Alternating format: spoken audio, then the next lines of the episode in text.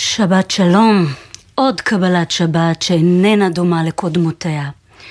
שש שבתות מאז השבעה באוקטובר שהשבת נכנסת, והרגע הזה שתמיד היה קסום בעיניי, הרגע הזה בין השמשות שמפריד בין קודש לחול, עם ריחות ניקיון ותבשילים, לא יכול להיות רגע של אנחת רווחה מעמלנו. כי 239 ישראלים, ילדים, פעוטות, מבוגרים, קשישים, צעירים, צעירות, נמצאים בשבי, מקבלים את השבת במחילות, במחילות החמאס. 110 תפילות חדשות נכתבו בקריאה לכוח עליון אולי, שיתערב כי מבטחנו בכוחות הארץ יתערער מן היסוד. אומנים ואומנויות מציגים, שרים, כותבים את זעקת השבויים, כל אחד בדרכו. דריכות קיומית לופתת אותנו, עם ציפייה למימוש מצוות פדיון שבויים, זו ששמרה עלינו. על הדבוקה שהיינו כיהודים, על סולידריות מצילת חיים לאורך הדורות בכל הקהילות היהודיות. את השעה הראשונה נקדיש לחובת פדיון שבויים כהכרח לחוסן חברתי וכן גם צבאי, ורק בשעה השנייה נתפנה לשאלות גדולות, השאלות הגדולות, החדשות אפילו, שדוחקות בנו מאז אותה שבת מערערת. אני גל גבאי, ויחד נקבל את השבת.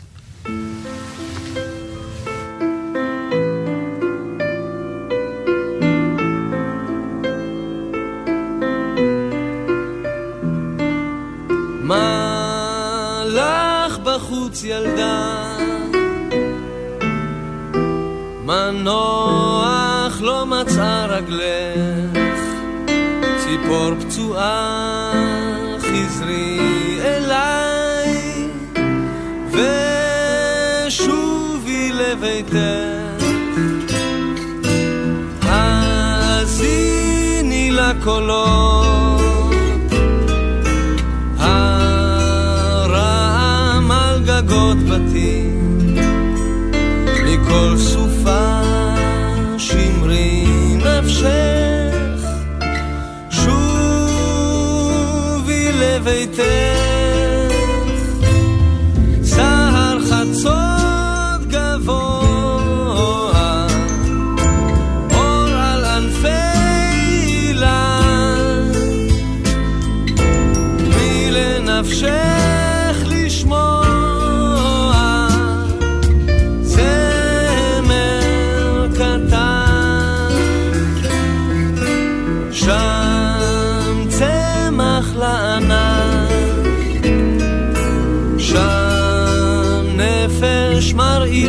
מכל, חלון אפל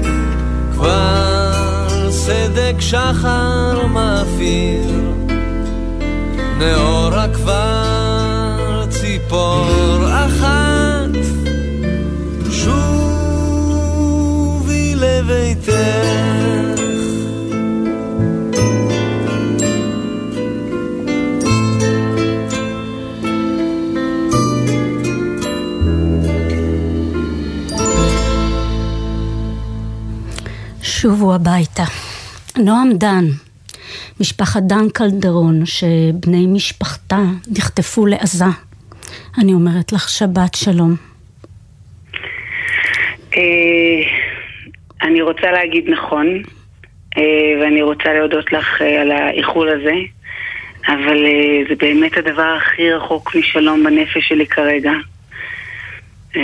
זה מוזר כי אנחנו מדברות עכשיו, והבן זוג שלי בסלון שר שירי קבלת שבת עם הילדים המשותפים שלנו ועם הילדים שלו, אני נשואה לג'קי לוי. ו... איש גלי צה"ל. הזאתי, הפער הזה בין הרגע המלאכותי של קבלת השבת לבין הידיעה שהאהובים שלי, של המשפחה שלנו, לא מקבלים עכשיו לא שבת ולא טיפול רפואי ולא ביטחון, זה, זה חוויה מאוד מאוד מטלטלת. יש חדש שאתם יודעים משהו על מצבם?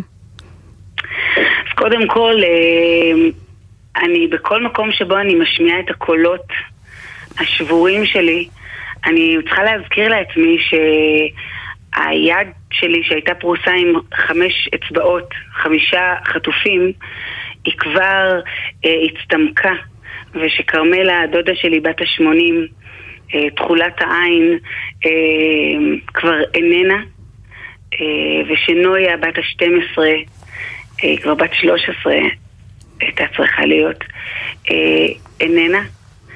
ובתחילת החורבן המתגלגל הזה, המשפחה שלי, היה ברור שיש לנו חמישה חטופים בעזה, וככה התנהלנו. אה, כאילו יש חמש נשמות שאנחנו חייבים להציל. ואחרי שבוע הסתבר לנו שאני מתנצלת על הביטוי, בעיקר כי אני חוששת שגלית, הבת דודה שלי, האימא של נויה, שומעת אותנו, אבל הסתבר לנו שהן רצוחות.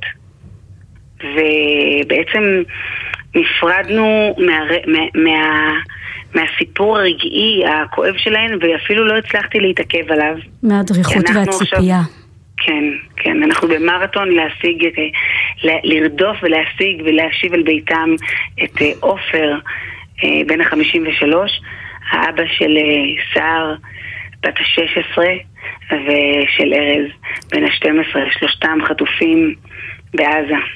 שארז חגג רק לפני שבועיים יום הולדת בשבי. כן, זה, זה, זה, זה היה נחשב, זה היה נשמע לי בהתחלה כמו קרויוז, כמו הדבר הזה שאנחנו נעשה כדי שיתייחסו לדרמה שלנו. וכל הזמן הזה ההתנהלות היא כאילו עוד רגע אנחנו מקיצים מהסיוט הזה. וזה לא יכול להיות שזה יקרה. אבל כן, חגגנו לו אה, עם הרבה מאוד אנשים מהארץ ומהעולם. ארז אה, אוהב אה, לרכב על אה, אופני הרים, והוא ממש מתמקצע בזה, הוא בחוג אה, אה, אופני הרים. אבא שלו, עופר, הוא אה, ממש אה, מורעל על התחום, אז, אז מהבחינה הזאת כל העולם מתגייס אה, גם בחוץ לארץ, אה, בכל מיני מרוצים אה, מפורסמים כאלה שאני לא יודעת איך להגות אותם אפילו, להגות אותם כדי לזכור ולהזכיר שהילד חי. הילד חי, ילד שמנגן על חצוצרה, ילד שאוהב חיות ומלא הומור. קיבלתם סימן למצבו? לאחרונה, הרי, הרי הוא נחטף יחד עם נדמה לי עוד 80 מבני קיבוץ ניר עוז? אני חושבת ש-74, אבל המספרים זזים, כי מדי פעם אנחנו מגלים בצער וכאב גדול שאנשים שחשבנו שהם חטופים הם כבר לא בין החיים. אה, אבל 76 אני חושבת, אה, ניר עוז הוא קיבוץ שמתוך 400 אה, אנשים, אחד לכל, לכל זאת אומרת, אחד מארבעה איננו, או, או נעדר, או רצו, או, או, או מת, או חטוף. יוכבד, וכן, שחזרה כן. אלינו מהשבי, היא גם מניר עוז. נכון. שמעתם ממנה? יוכי. כן, הדס, הדס הלוויה קלדרון, הדודה שלי, שלוחמת בכל הגזרות, אה, ממגנטת אליה את העולם, אה, דיברה איתה עם יוכי ו, וגילינו כל מיני דברים ש... שוב, אני אומרת רק מה שאני יודעת שמותר להגיד, שמבחינת אה, צנזורה או לסכן מודיעין אנחנו לא עושים, אבל אנחנו יודעים שיוכבד הייתה עם, עם עופר באותו המקום, באותו המרחב. אנחנו יודעים שעופר פצוע ברגל, ואנחנו יודעים שהיא הייתה איתו, ומתוך זה אנחנו מבינים גם שעופר לא נמצא עם סער ועם ארז. אבל כבר עוד, עוד חיים, אם אפשר להיאחז בזה. ואת יודעת, אני רוצה לשאול אותך שאלה לא נוחה ברגע הזה, אבל יש בך אמונה שישראל תעשה הכל? אה, כן ולא. כן, כן, כן, כי... אה, כי שחקי שחקי, כי אני, מאמ, אני מאמינה באדם, והמילה ישראל, אני רוצה לפרק אותה. אה, אני מרגישה שאין לנו, לנו מדינה, אבל יש לנו עם. העם יעשה הכל, אני שמה את מבטחי ואת ליבי השבור והמפורק בכל מי שעוטף אותנו ומתעקש לא לשכוח אותם. אפילו עצם הפנייה שלך לדבר איתי עליהם, אה, לזכור שהם לא, הפלקט הזה עם ה-242 פרצופ, פרצופים עליו, יש בו משהו שהוא מעקר את היכולת אה, להרגיש. זה עוצמה בלתי נסבלת של אין. יש בזה משהו שהוא מכבה. והמחשבה שאתם עוד, שהתקשורת, שאני, סליחה שאני מחפצנת אותך, שאתם, אנשי התקשורת ונשות התקשורת, עוד, עוד, עוד זוכרים ומזכירים, אה, זה, זה מאוד עוצמתי. אה, אני חושבת שאנחנו חייבים, אה, אני חושבת את זה מזמן, אני חושבת שמהרגע הראשון היינו חייבים להעלות הילוך, שיש הרבה ציניות והרבה מאבקים מעל הראש של הסיפור הזה, ומהבחינה הזאתי, אני מרגישה שאין לי ברירה אלא להאמין שאם אני אתעקש בכל ליבי לרתום אליה את כל המציאות, אז אנחנו, אז אנחנו נחזיר אותם. ואנחנו נחזיר אותם מחר. זאת אומרת, אנשים משהו, קובעים איתי רעיונות. מה, משהו השתנה בתודעה שלך? שלי? אני, אני לא יודעת, לא. אני, אני, אני חייתי באמונה מלאה וביטחון אה, מלא עד אה, אברה מנגיסטו, שהמדינה שלי תצא מגדרה למלא את המצווה ואת ההבטחה של פדיון שבויים. זאת אומרת, ברור. זאת אומרת, אם חלילה הייתי נלקחת בשבי, היה לי ברור שמדינתי תצא מגדרה. הייתה בך אה, אמונה כזו? זה מעניין, לא עלה על דעתי, לא, את יודעת, אלחנן תן, זאת אומרת, יש אנשים עוד הרבה שזה הרבה יותר מורכב, ועדיין בירכתי על התפיסה המוסרית שלנו שאומרת שאנחנו אומה חפצת חיים, ולכן ברור שלנגד עיניהם של הממשלה, של קבינט המלחמה, עומדת, עומדות העיניים המרהיבות האלה של סער, והגיל שלה, והיופי שלה, וסכנת החיים שלה, והם יביאו אותם, את כולם. אה, לא הייתה אפשרות אחרת בעולם שלי. אני קצינת חי"ר, אני קצינה במילואים, לא הייתה שאלה אה, גם לא יהודית וגם לא ישראלית וגם לא מוסרית.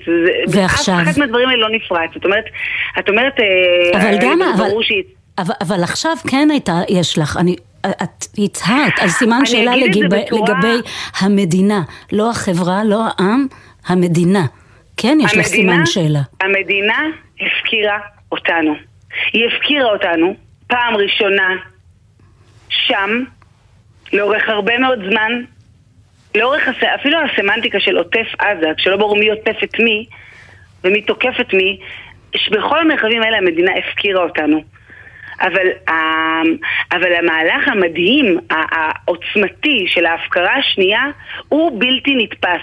הוא בלתי נסבל, הוא לא מאפשר לנו לקום ולכן אנחנו חייבים להתקומם, כי ההפקרה הזאת היא היא פשוט עוצמתית כל כך. עכשיו, אני אומרת משהו. אני, אני מנסה להיות מנומסת, כי אני דוברת אה, בשם ילדים ואנשים מבוגרים שהם חיים, והמדינה מתערבבת לתוך איזה עצרת אבל לאומית. כולם נשארים בכיכר, כולם מדליקים נרות, כאילו הם כבר מתו וויתרנו עליהם, ועכשיו אנחנו נעשה משחקי מלחמה על חשבון איסוף המודיעין, או משחקי אה, אה, אגו. לא, או מי... שנחליט שביטחון המדינה, הדבר הארטילאי הזה, הוא חשוב יותר מחיי ה... החטופים לא, לא, והחטופים. אין, אין, לא יהיה, אין ביטחון מדינה שהוא לא השבת החטופים, זה בדיוק העניין. 아, אה, זה, זאת אקסיומה. זה, מהבחינה הזאת, ביטחון המדינה הוא להכריז שיש רק יעד אחד לכל המהלך המופרע של, ה, של המציאות שלנו כרגע, וזה השבת החטופות והחטופים. אין אחר בלתו, אין אה, אה, למוטט את החמאס, אין ביטחון, לא יהיה, המדינה הזאת איבדה את זכותה, אה, את זכות הקיום שלנו. ברגע שוויתרנו על הברית הבסיסית הזו של בין מדינה לאזרחיה. אנחנו מופקרים, ואני אומרת, לממשלה שלי אין מנדט להקריב את החטופות והחטופים. אין להם. הם קיבלו מנדט למשול, לנהל, הם כשלו בו, ועכשיו על חשבון חיי אדם, חיי אדם, לא מות האדם, הם מכניסים אותנו לאיזה מערבולת מופרעת וכוחנית, וגם מבקשים ממני לפנות אל האו"ם, לפנות אל הצלב האדום, לפנות אל אה, ארצות הברית או אל קטר. אני לא מנהלת מום. אני, ואני לא מנהלת מום. אני אימא, אני אזרחית, אני אישה, אני דורשת בכל המרחבים שיחזירו את החטופים עכשיו. זה לא מורכב, זה לא במקום, ו- וכל הזמן הזה מנהלים איתנו איזה שיחת, אבל הם לא מוכנים, והחמאס לא בשל, וצריך עוד ללחוץ. אין, חבר'ה, אין, אין שאלה שצריך, לה, נכון, ואין שאלה שצריך אה, להבין שהגישה הזאת של ביטחון ישראל, אה, זה מתנגש עם שחרור החטופים, זה גוזר קיום אחר בתוך הדבוקה הזאת שנקראת מדינת ישראל. נועם דן, משפחת דן קלדרון, הלב שלי איתכם, יוצא עליכם. ואני מתפללת איתכם, כי זה מה שנשאר. אני ממש מודה לך שאישרת לי להשמיע את הקול הזה ואת הזעקה הזאת, היא לגמרי פרטית וכואבת, ואנחנו לא יכולים להשאיר את זה ב-level הזה, אנחנו חייבים להמשיך לשכנע את מי שאמור היה כבר להיות מזמן בצד שלנו, להחזיר אותם הביתה. תודה רבה. תודה לך. שלום לרבה והפרופסור דליה מרקס, מחברת הספר אה, בזמן, מסעות בלוח השנה היהודי-ישראלי. שלום, שלום. שבת שלום. בואו נדבר רגע על המצווה. על המצווה ההיסטורית הזאת ששמרה שמרה עלינו כסוג של קולקטיב, סוג של איזושהי דבוקה שמחויבת וערבה זה לזה, כיהודים לאורך הדורות. אין לך מצווה רבה יותר מפדיון שבויים, אמר הרמב"ם, ועל ידי אה, פדיון שבויים נתקבץ אה, נדחיו של הפודה, מי שמרחם, אין סוף. פדיון שבויים, נכון, פדיון אני, שבויים. אני רק הייתי אומרת, זה לא סוג של, אלא זאת ההתגלמות של העמדה היהודית כקולקטיב שיש בו אמפתיה, שיש בו אחריות לחלקים שבתוכו. בזה אנחנו נמדדים. לא נמדדים בכל מיני תמונות אה, של ניצחון כאלה ואחרות, ולא בכל מיני אנשים ששותים קפה על החוף של עזה עכשיו, כל מה שמופיע בתמונות. אה, אה. מה שאנחנו נמדדים עליו זה האחריות שאנחנו מגלים לאנשים ונשים והטף שנלקחו ביד זדים. אז בואו נבין רגע את המושג הזה, באמת שלי הוא ארטילאי ביטחון המדינה, מאז השבעה באוקטובר הוא בוודאי ארטילאי. בואו נבין אותו רגע אל מול המצווה הזאת, אה, אל מול ההבנה העמוקה של החובה למ... לקיים את המצווה הזאת. יכול להיות ביטחון, ביטחון מדינה ללא מחויבות לפדיון שבויים? אני לא חושבת. אני חושבת שביטחון המדינה, האיתנות של המדינה, זה בדיוק פדיון השבויים. החזרת החטופים והחטופות הביתה, זה בעיניי ביטחון המדינה. כי אם לא? זה מה שאנחנו רואים במקורות שלנו. אם את מסתכלת על התנ"ך, אני יודעת שאת מאוד אוהבת את uh, ספר הספרים שלנו, מהספר הראשון, מספר בראשית. ועד הספרים האחרונים ביותר אנחנו רואים דוגמאות של פדיון שבויים. בספר בראשית, בפרשת לך לך שקראנו לפני שבועיים, אברהם שומע שלוט, האחיין שלו, נשבע, ודבר ראשון הוא עושה, וירק את חניכיו, הוא הולך, דבר ראשון שהוא עושה זה לשחרר את לוט, ולשחרר את האנשים שאיתו.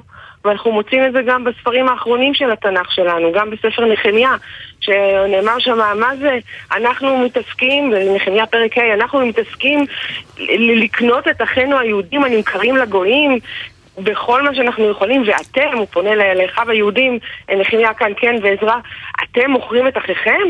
אז אנחנו רואים את זה ממש מתחילת התנ"ך ועד סופו, את האחריות לאנשים שנלקחים אה, בידי בני עוולה. זו מצווה שעד לא מזמן למדנו אותה כמשהו תיאורטי, זה לא שלא בואי, בואי רגע, אבל בואי רגע נאתגר את עצמנו.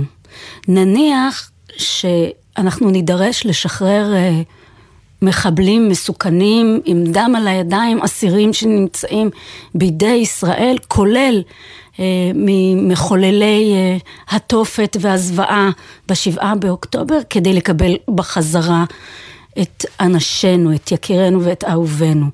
גם במחיר הזה, אני חושבת שהמחיר, אה, ותכף אני אשמח גם לחלוק איתך, מה שאנחנו רואים במקורות היהודים לאורך הדורות, המחיר שמוכנים לשלם כדי לפדות שבויים, כדי לפגוד, לפדות חטופים הוא גבוה מאוד. אני לא נכנסת כאן לצד הביטחוניסטי, אני לא אשת ביטחון, אני רוצה לדבר בשם ערכים, שאני חוששת שהממשלה הנוכחית קצת שכחה את החובה שלה ואת האחריות שלה כלפינו, לעומת זאת אנחנו רואים את האיתנות האזרחית המדהימה לנוכח המצב. את יודעת מה מוזר? שזו, שזו הממשלה אולי הכי אמונית שהייתה לנו. אמת. אם נספור כיפות, זה... זה, זה פנומנלי. דרך אגב, כיפות אני, אני פחות זה, כי אני גם אה, רואה את עצמי יהודייה דתייה, אבל אני לא, אה, לא רואה את עצמי דתייה אה, פשיסטית או לאומנית, כן? אני מאוד לאומית, אבל לא לאומנית. את יודעת, אה, יש עכשיו באמת מנהגים כל כך אה, חשובים בציבוריות עכשיו, יש הרבה משפחות שמשאירות כיסא ריק בארוחות. למען החטופים בבית הכנסת שבו אני מתפללת. אנחנו אה, משאירים אה, כיסא ריק עם דגל עליו, וזה כיסא שמיועד, ממש כמו כיסא של אליהו הנביא לחטופים, וכל שבוע אנחנו אומרים, הלוואי שבשבוע הבא לא נשים את הכיסא הזה. אנחנו קוראים בכל אה, שבת את אה, שמות החטופים, אנחנו מקדישים את התפילות שלנו לחטופים.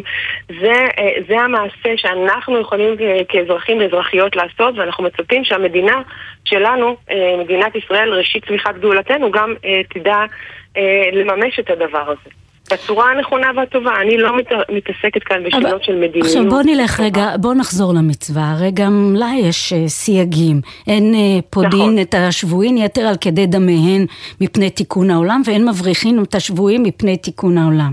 כלומר... נכון, את מקריאה כאן כרגע מתוך, אה, מסכ... מתוך המשנה, מתוך מסכת גיטין, נכון. פרק ד', זה נכון, ובאמת אה, אה, שואל אחר כך התלמוד למה, למה, למה לא קונים אותם יותר מדמיהם, דמיהם זה הכסף שלא יהיו האויבים רודפים אחריהם לשבותם, ואז את יודעת, זה באמת... משחק אינסופי. בדיוק, יש כאן שני סיבות. אחד זה דוח כדי ציבור, הדוחק הציבור, זה, זה יהיה נטל גבוה מדי על הציבור. והדבר השני, באמת, ש, שלא לא לתת תיאבון למי שבא אה, לשבות שבויים. אז, אז כאן אני כן פונה לצבא שלנו ולמדינה שלנו, שצריכים להגן על התושבים, והמחדלים הנוראים שקרו אה, ב, ביום אסון שבעה באוקטובר, זה אה, כמובן על הידיים המטונפות של חמאס, אבל, אבל לא מספיק. מספיק נמנע אה, על ידי אה, המישור המדיני שלנו. אבל מיד אחר כך בתלמוד, בדיון על המשנה שאת מזכירה כאן, נאמר על, אה, על אה, מישהי שפדו אותה בתליסר אלפי דינרי זהב. 13 אלף 13 אלף דינרי זהב, שזה סכום מטורף. כלומר, יש את העיקרון שלא לא להגזים, אבל בפועל אנחנו רואים שבאמת פדו. פדו אנשים גם במחירים מאוד מאוד... ששום מחיר לא היה מוגזם. בדיוק, ואומרים לנו בעלי התוספות, כן, הפרשנים הגדולים של, ה, של התלמוד, כן, הנכדים של רש"י, אומרים לנו, כאשר יש מצב של סכנת נפשות, פודים שבויים יותר על כדי דמיהם, כן, אין, אין בעצם הגדל, הגבלה, כן, עכשיו מתי אין סכנת נפשות? תמיד יש סכנת נפשות. כן. ואת הזכרת קודם את הרמב"ם כאן, שזה באמת אה, גם כן אמירה אה, מאוד מאוד חזקה שלו, שאחר כך באמת נקבעה להלכה למעשה.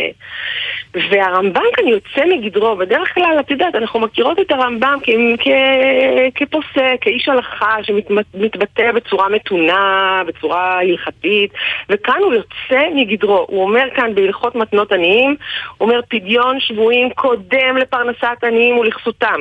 כלומר בגדים לעניים. ואין לך מצווה גדולה כפדיון שבויים.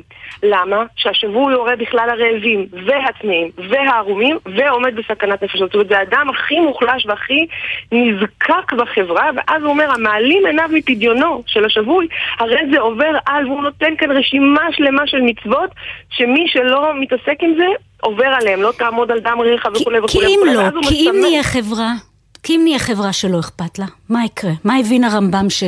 כנראה עכשיו התערער בנו?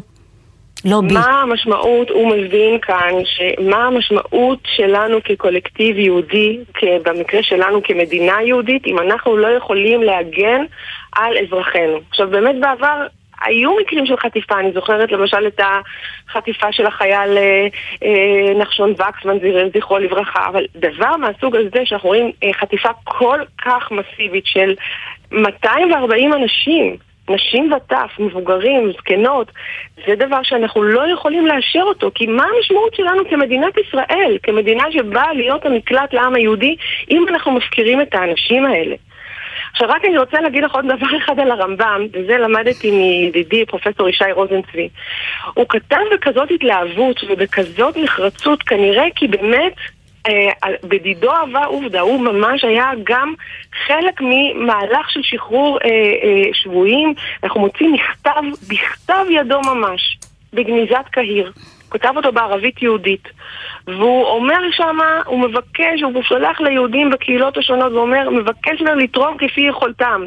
אומר, כל הדיינים והזקנים, אני מתרגמת מערבית, ותלמידי חכמים, כולנו הולכים יום ולילה וממריצים את האנשים בבתי הכנסת ובשווקים ואצל שערי העיר, בכל מקום אנחנו עושים כמיטב יכולתנו כדי באמת אה, לשחרר את, ה, את החטופים. זאת אומרת, אנחנו מוצאים את הדבר הזה ומוצאים בגניזת קהיר הרבה לא... נוסחים כאלה. נכון, כי אם לא, מה הטעם בלהיות... בדיוק, ביחד? מה הטעם? אין חברה, אין, בשביל נכון, מה? בשביל מה? נכון. אם אנחנו זה, זה לא זה לזה. עכשיו, למדנו ממך שנכתבו 110 תפילות. יש לך אחת שלכדה את ליבך? יש, יש המון המון תפילות שנכתבו... אה, ממש עכשיו. אה, בעקבות, אה, מלח... ממש עכשיו בעקבות מלחמת... אה, אה, מלחמת שמחת תורה, ואני רוצה להקריא לך תפילה שכתב הרב עופר שבת בית הלחמי, אה, רב רפורמי, זו תפילה לפדיון שבויים, וזו הלשונה של התפילה שלו. אלוהינו מתיר האסורים משגב לדח, משגב לעיתות בצרה. שלח הצלה שלמה ופדיון, סליחה, שלח הצלה שלמה ופדיון גמור לנתונים בשבי אויב, חזקי רוחם, הביאי להם את תפילתנו לשומרם מרע, תני בינה בלב אויב להשיבם בשלימות גוף ונפש, תני תבונה בלוחמי צה"ל לחלצם בלא עיבוד נפשות. תן לכל בני ובנות אברהם, שרה והגר, את עוז הרוח ואומץ הלב, להתיר כבלי שבי ולחיות חיי חירות. יקראני, כאן הוא מצטט מתוך תהילים צ"א, יקראני ואענהו, עמו אנוכי בצרה, אחלצהו ואכבדהו, ונאמר אמן. הרבה והפרופסור אידליה מרקס, אני מאוד מודה לך. למדנו. אני רק, אני רק רוצה להגיד לך, גל, דבר אחד שחשוב להוסיף כאן. מה שאנחנו מדברות עליו כאילו הוא מובן מאליו, הוא מובן מאליו במסורת היהודית, אבל הוא לא מובן מאליו אוניברסלית, כי אנחנו מוצאים, ויש על זה דוקטורט אה, מעניין שנכתב באוניברסיטת תל אביב, שבחברה הרומית העתיקה זה לא היה ככה, החברה הייתה מבוססת על אזרחות, וכאשר אדם נשלף מתוך האזרחות שלו, מתוך רומא, ונלקח לארץ אויב, אז גמרנו, אה, אה, נגמרו הקשרים שלו, אין לו יותר זכויות, אין לו יותר עמידה. וזהו, גמרנו, שוכחים ממנו ואין צורך לעשות איתו שום דבר, הוא מעתה רכוש של האויב, עבד של האויב. ולעומת זאת במסורת ישראל, ונזכיר שגם בשתי הדתות המונותאיסטיות האחרות, האסלאם והנצרות, יש דגש חש... חזק מאוד על המחויבות של הציבור, של הקולקטיב, לפדות שבויים ולהחזיר חטופים. דליה מרקס, הרבה דליה מרקס, תודה רבה. שבת שלום, תודה, גל. אמן, שבת שתהיה של שבת שלום, של שלום. אמן. ולא, ולא רק uh, תפילות חדשות נכתבות, uh, גם שירים, למשל uh, אבי וקנין, תושב שדרות, שמצא פתאום, אחרי שצפה בריאיון עם אבא שבתו נחטפה, מצא פתאום שיר ישן, ש... התחיל ולא סיים ליצור על אובדן אישי שלו, ומצא את עצמו משלים את השיר הזה, והנה זו השמעת בכורה, זכותי לנו. אבי וקנין, בבקשה.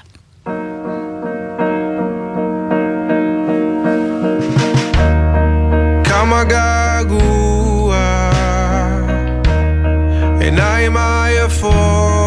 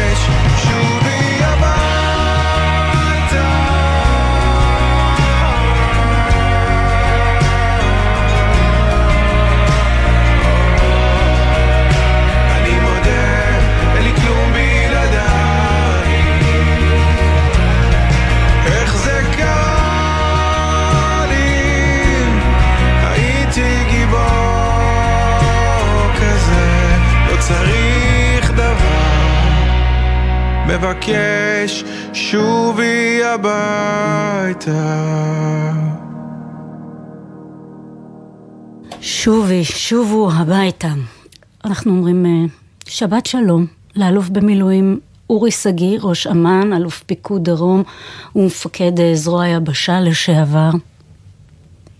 שבת שלום. הלוואי, ש... הלוואי שיבוא השלום הזה כבר. כמה, כמה, כמה, כמה אנחנו מבקשים אותו. נכון, גם אני מייחל לו, כולנו. משאת נפש. מה בין, נכון. מה בין פדיון שבויים לביטחון, לביטחון המדינה? הכאב, אני מוכרח לפתוח במילה עולה אפילו על הזעם בכישלון שהביא לאירוע הנוראי הזה, שכמעט אין לו תקדים בתולדות אה, עם ישראל, לא רק מדינת ישראל. אבל עכשיו צריך לטפל בעניין.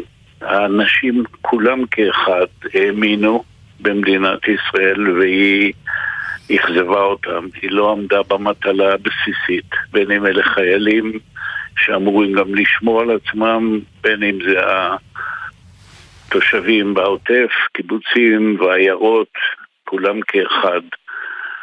ובעניין הזה החמאס לא הבדיל אה, כל מיני ביטויים נוראים שהיו אצלנו במהלך החודשים האחרונים, ישראל ראשונה ושנייה ושלישית. די לדיבורים הנוראים האלה, אנחנו כולנו ביחד. אבל עכשיו, מבחן עליון, האם נעשה באמת את הכל, לא רק כביטוי, כדי להשיבם, וזה מבחן שגם אם ייגמר המבצע הצבאי בהצלחה, מבלי שמשיבים את כולם, נכשלנו כישלון איום ונורא. כי? ואני זוכר, אה, זה נובע קצת מ... מ... מההיסטוריה שאני זוכר במהלך שירותי הצבאי, אירועים לא בסדר גודל כזה. מדינת ישראל לא תמיד יכולה לעשות אה, מבצעים צבאיים לחילוץ או באמצעות משא ומתן. לא תמיד זה תלוי רק... אנחנו גם זוכרים את הכישלון בניסיון הצבאי לחלץ את נחשון וקסמן, שעלה בחייו, כן. וחיי אחד החיילים. אני, אני מסכים איתך, הייתי שם, זו יחידה סיירת מטכ"ל, שהייתי באותה עת ראש אמ"ן, ושלי הייתי איתם בשטח, ראיתי את זה. היה פה ניסיון כן באמת לעשות את הכל, אבל אין ביטחון. הייתי גם באנטבה וראיתי את ההתלבטות אה, של יצחק רבין, שכמעט היה מוכן בהיעדר אופציה צבאית אה, לוותר ולעשות עסקה שבוודאי הייתה זוכה לביקורת אה, אה, קשה. אבל האנשים, אני רוצה לומר משהו בצד הערכי, ההולכים אחרינו מאמינים בנו. אם הם לא מאמינים בנו, הם לא הולכים אחרינו. אבל משהו, נס... משהו עמוק עמוק התערער באמון הזה. התראיינה, פת... פתחה את השעה הזאת נועם דן באמירה המצמררת. שבה היא אומרת. "אה, אה, אה, המדינה הפקירה אותנו פעם אחת בזה שלא הגנה עלינו ולא מנעה את האירוע, ובפעם השנייה שהיא לא מחלצת את האהובים שלנו. אבל אני מסכים. גל, אני מסכים. כרגע אבל עומדת שאלת היכולת לעשות משהו, והאם נצליח, אלה שעוסקים בעניין, אה, באמת אה, באמצעות המשא ומתן להביא להשבה של האנשים הביתה. לא תמיד מדינת ישראל עושה הכל. במקרה הזה התרשלה התרשלות שאין לה סליחה, אין לה כפרה, אין לה מחילה. אבל עכשיו המבחן העליון, האם נצליח להביא אותם. אני מדבר על האמון, אני רוצה להמשיך את המשפט הקודם. כשאתה מוביל אנשים, אתה מעריך שגם הם יודעים שלעיתים הם יכולים לא לחזור, ובכל זאת הם הולכים אחריך בלחימה חיילים. אבל אלה שישנים בלילה ומתעוררים בבוקר בקיבוצים ובשדרות ובאופקים ובאשקלון ובנתיבות, כל כולם האתוס הציוני במיטבו שם, יושבים בחבל עזה ובעוטף, הקיבוצים האלה שבאמת זה מיטב הנשים שיש שם, הם מרגישים נזנחים, אבל עכשיו יש שלב קשה יותר, אני מבחין בחלק מההתבטאויות.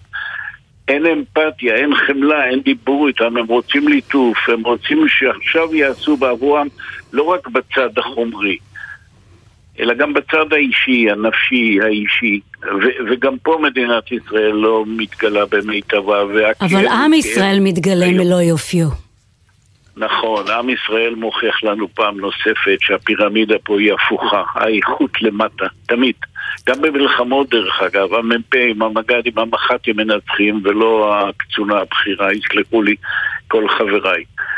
כך זה היה, זאת האיכות, זה, זה חברה ישראלית, לפחות מי שעוסק בעשייה ותורם ומשרת בצבא. לא כולם כאלה, אבל נניח לוויכוחים האלה ל- לשעה אחרת. לאחר החזרת השבויים, לשעה אחרת. בוא, נ- בוא נדבר על המחיר. הרי מדברים איתנו על המחיר. אה, האם בכל מחיר על מדינת ישראל לשחרר את אנשינו ואהובינו ויקירינו? האם באמת מדינת ישראל נכונה לשחרר את כל אה, האסירים הביטחוניים במדינת ישראל בשביל להשיב אלינו את יקירינו? ומה המשמעות של זה בעתיד, גל, של המוטיבציה גל. לחטוף עוד ועוד? גל, אני ממש לא אוהב את המילה מחיר. אנחנו עוסקים באנשים, והמילה, יש לה קונוטציה, אומנם בתום לב של איזה משהו מסחר. מסחרי, או... כן, כן, לא, אני, אני לא אוהב את השימוש ב, במילה הזאת, תסלחי לי, כי היא מקבלת? מביאה אותנו אולי ליחסי uh, תן וקח. זה לא המצב, זה עניין ערכי, אני קראתי לזה האתוס שאסור שיישבר. עכשיו, אני לא יכול להיכנס לאורם של מנהלי המשא ומתן, אבל אני יודע למה הייתי מוכן. אין דבר שיצדיק ויתור אפילו על שבוי או על חטוף אחד, ושבוי וחטוף זה לא אותו דבר, לבין אה, ויתור כאחד על כל האסירים הפלסטינאים שישנם פה. אין, אין לזה שאלה בכלל. בוא נגיד, אתה אתה אומר יש לא על הבדל בין. שבוי וחטוף, אבל באתוס הישראלי זה אותו דבר, הם כולם ילדים שלנו. לא, הם ילדים, זה נכון, שלנו, אבל בכל זאת יש הבדל אם מישהו נשבע בפעילות צבאית, או אם מישהו נחטף במיטתו, או בממ"ד מקיבוץ, או ממקום אחר. יש הבדל. תראי, אה, תראי איזה התלבטות הייתי עד לה, האם מוכנים לסכם, לסכן כוח צבאי שהיה לפיקודי, הטילו עליי את המשימה להביא את מוסטפא דיראני באמצעות סיירת מטכ"ל שהייתה כפופה לי שהסיכון הזה, זה היה דיון ערכי מאוד נוקב הוא לא היה בשביל להביא את רון ארד, אלא להביא מידע אפשרי על רון ארד וההכרעה הערכית של יצחק רבין הייתה כמובן בלב שלם תמכתי בזה וגם הרמטכ"ל אהוד ברק שעושים את זה כי אחרת המילה עושים הכל היא ריקה מתוכן, עושים. לא ואם עושים היא ריקה. בתוכן, מה היא עושה בשדה הקרב לחיילים? בעוד לא נדבר על החברה. מה היא עושה בשדה הקרב לחיילים? החיילים, אמרתי לך, ההולכים אחרינו בלילה, ואתה מרגיש את הכאב, כביכול, כאב היפותטי, מטאפורי. המבט שלהם בגב שלך, אתה מוליך אותם, מתוך ידיעה שלא מדברים עליה תמיד, שיכול להיות שהם לא יחזרו, אבל אם הם באים, סימן שהם מאמינים. אלה שעלו בחרמון ובתל פחר ובגבעת התחמושת ובחווה הסינית ובמקומות נוספים, אבל אלה חיילים ולכן שבויים. אה, יש, יש, תראה, היו שבויים במלחמת הקוממיות, גוש עציון, משמר הירדן, זה משהו אחר. זו הייתה מלחמה והם נשבו. אני לא מקל ראש, כל נפש היא עולם ומלואו, אבל יש הבדל, ואני ברשותך עושה את, את ההבדל הזה. החטוף והשבוי אה, לא חד הם. כמובן לדאוג צריך לכולם באותה מידה. את ודאי זוכרת, אני בוודאי אה, עם ניסיון ארוך יותר אולי בחיי, גם את פרשת אה, אורי אילן עם החוליה בשנת 1954. שעסקה במבצע מעבר לגבול בסוריה ונתפסה על ידי הסורים והמשא ומתן אה, הוליד את ההחזרה, אבל בלי אורי אילן שהתאבד, אה, שמא הוא יגלה סודות בכלא, לא רצה. אז אה, יש כל מקרה לגופו של עניין, אבל פה אנחנו מדברים על היבט שקשה לשער אותו. 239 חטופים, לא היה כדבר הזה במדינת ותינוקות, ישראל. פעוטות, ילדים, קשישים, צעירות, שחשופות נכון. לעוד היבט של פגיעה, של פגיעה מינית. נכון. ישראל, בוא, בוא נחתום שנינו, ישראל חייבת לעשות הכל. אני מסכים, הכל. אני יודע שאני מוכן, תראי, היה מרגש מאוד לראות, uh, לצפות בטלוויזיה אתמול, מפקדים שאמרו, אנחנו מוכנים למסור את נפשנו עכשיו. בשביל להחזיר אותם. חמת הבושה של מה שהיה ולא היה כדי להחזיר את האנשים הביתה. זו, זו אמירה שיש לה משמעות. הכל, הכל, הכל, הכל, וגם הכל, חיי הכל. אדם. האלוף במילואים. אורי שגיא, אני מאוד מודה לך על השיחה הזו. תודה רבה לך. לו יהי. אפשר להגיד עוד משהו, גל? משפט? תמיד. תראי, אה, שיר, אני מוצא לנכון אה, לצטט, אהוד בנאי שר אותו למאיר אריאל. אה, כמובן זה היה הרבה לפני מה שקרה פה בשביעי באוקטובר, אבל השיר אומר, בלוז כנעני, הכל השתנה פה מאיר, הכל. והמבין יבין. שבת שלום, אלוף אורי. שגיא. שלום לאורי אחר, אורי ארנפלד, מייסד עמותת אה, ערים בלילה, עמותת חיילי צה"ל שהיו בשבי, בשבי האויב, מחבר הספר שבוי בפקודה שנשבע במצרים במלחמת יום הכיפורים. שלום. שבת שלום. שבת אה, עם בשורות טובות. אמן, נאחל. שלום ובשורות טובות. תכניס אותי רגע ל, ל, ל, למחשבות שיש בראשו של מי שנחטף. אפילו שיש הבדל בין, בין ילד בן 12 שנחטף ממיטתו לחייל במלחמה.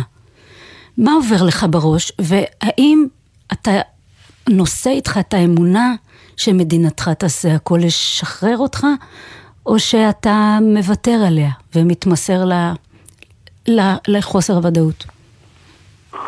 אה, ראי, אה, אני הייתי חייל בסוף שירות סדיר אה, ולא נחטפתי, קיבלתי פקודה באותם ימים משר הביטחון בתום קרב של שמונה ימים ולילות, 180 שעות לחימה, עם חוסר יכולת של צה"ל לחלץ אותנו להביא אספקה או סיוע, קיבלתי פקודה להיכנע עם החיילים שהיו איתי.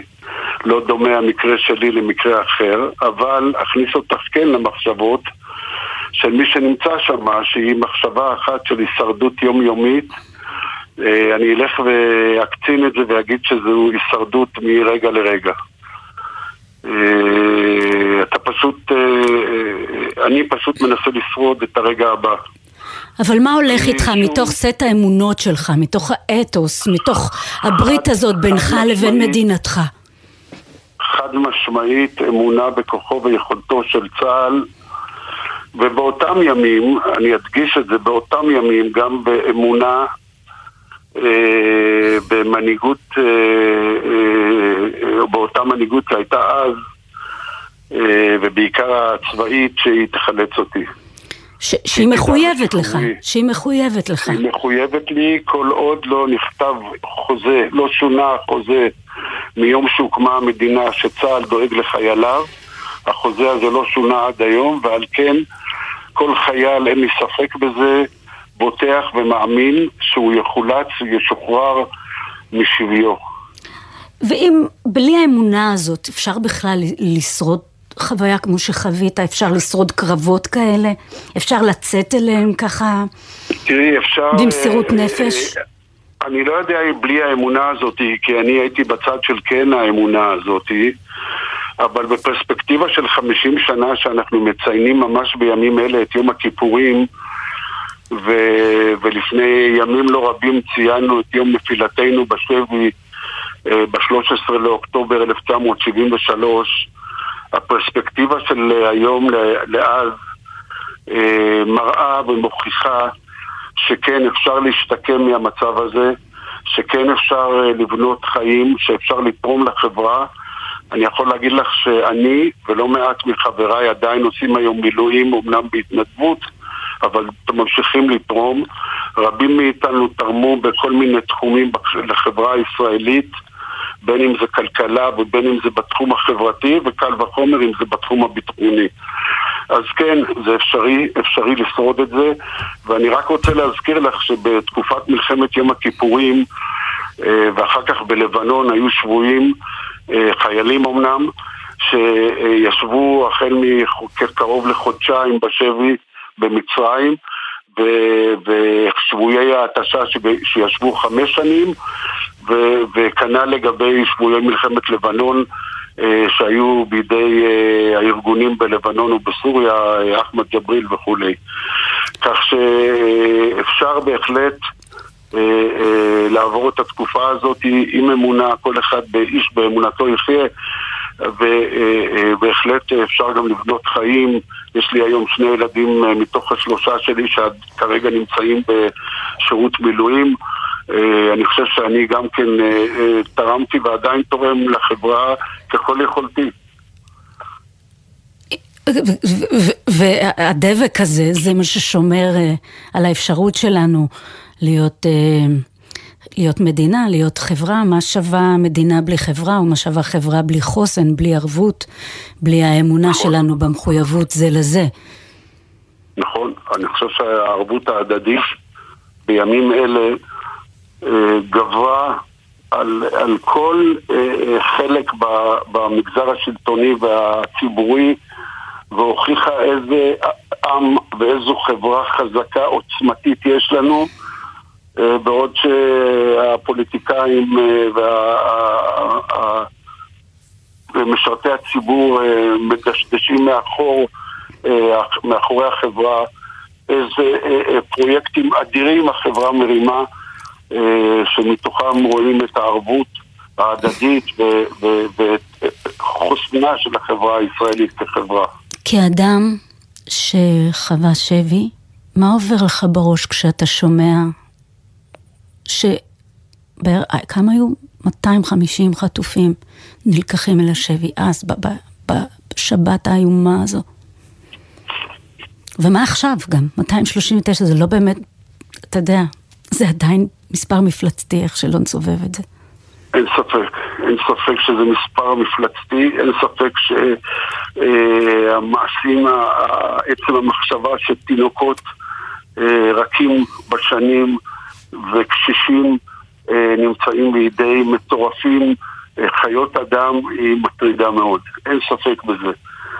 אה, אה, שוב, אני לא רוצה לעשות את האנלוגיה אליי ולחבריי, אני הייתי חייל, אני אה, גם אז אה, אה, אה, הבענו את, את מה ששמענו מקודמי שדיבר שקצינים שמובילים היום חיילים לקרב וחיילים אומרים אנחנו מוכנים למסור את נפשנו למען המדינה גם אז אנחנו היינו מוכנים למסור את נפשנו למען המדינה אה, אה, אני, אני חושב שזו חוסנה של החברה שלנו. אה, מה מחכה להם ביום שאחרי-? הנה, בדיוק אנחנו ביחד. זה תהליך שיקום שהוא לא, לא מסתיים לעולם. אנחנו כולנו חווים, כל הפדויי השבי חווים פוסט-טראומה שהיא בת לוויה שלנו, זה פציעה שאי אפשר להתפטר ממנה, אה, ואצל כל אחד זה מתבטא בצורה שונה. אה, העובדה היא שחלקנו הצליחו אה, לחיות חיים מלאים ותורמים בצורה מאוד מאוד משמעותית למרות הפוסט-טראומה שהם חווים ואם היינו, לדעתי, אם לא היינו נפצעים בפוסט-טראומה הזו, בפציעה הזו, היינו תורמים עוד הרבה יותר. אה, אני, אה, אני חייב לציין שדרך אגב הפוסט-טראומה זה לא אה, מחלה, אלא זו פציעה פיזית של הצטלקויות מיקרוסקופיות במוח, שגורמות לביטול שונה אצל כל אחד ואחד. לא מכירה לחיות מקרוב. זה. אני- ממש אני מתאר קרוב. לעצמי, אני יודע. אני מתאר לעצמי, אני יודע, אבל אה, יש, רובנו מסוגלים ולמדנו לחיות איתה, אה, ואני לא מתבייש להגיד, כן, גם אני סובל מפוסט-טראומה לא קלה, אבל אה, אני מתחבק איתה בלילות ונלחם איתה בלילות, ויש לנו יחסים דואליים שהם בלתי ניתנים להפרדה, אבל כן, זה אפשרי בהחלט. אה, אני אומר לך, רבים, רוב חבריי, רוב חבריי למדו, השכילו, אה, אה, למרות שבאותם ימים לא היה טיפול מיטבי כמו היום, השכלנו אה, ללמוד לחיות עם הפציעה הזאת. הלוואי הרת אינשאללה שגם כשישובו אלינו, יקירנו אהובינו, יהיה להם גם ממי ללמוד ובמי להיעזר. אני מחזיקה להם את כל האצבעות שיש לי, ולך אני אומרת חיבוק לשבת. אמן, תודה רבה לך, ואנחנו תמיד אה, שם נשמח ולסייע לכל מי שרק יזדקק לנו, מתוך ניסיוננו, אה, שהוא עתיר ולא יסולא בפז לדעתי. שבת שלום אורי. שתהיה לנו שבת רגועה עם בשורות טובות לנו ולכל עם ישראל, ושישובו בשלום ומהר הביתה. אמן אינשאללה.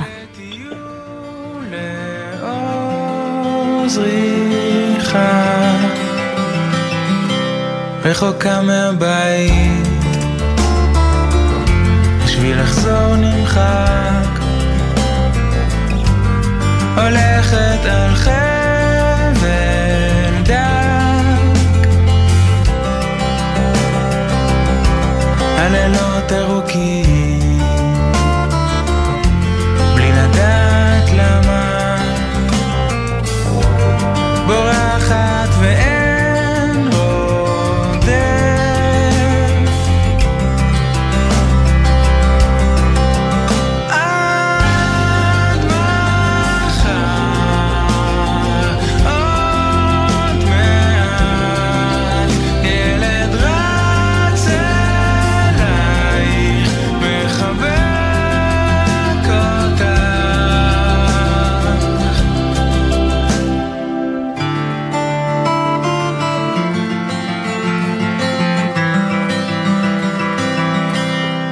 נקיף את הפארק,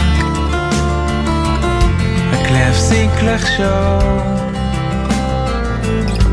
אנשים עייפים רצים ברחוב. היינו פה כבר קודם,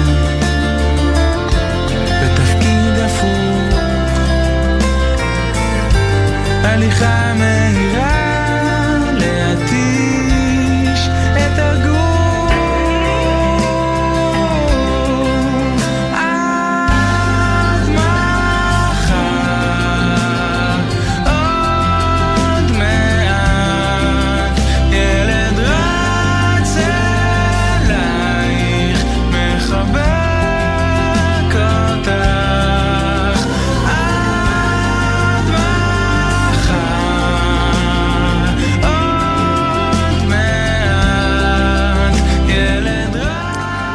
השעה הראשונה הסתיימה לה, עוד מעט שעה שנייה.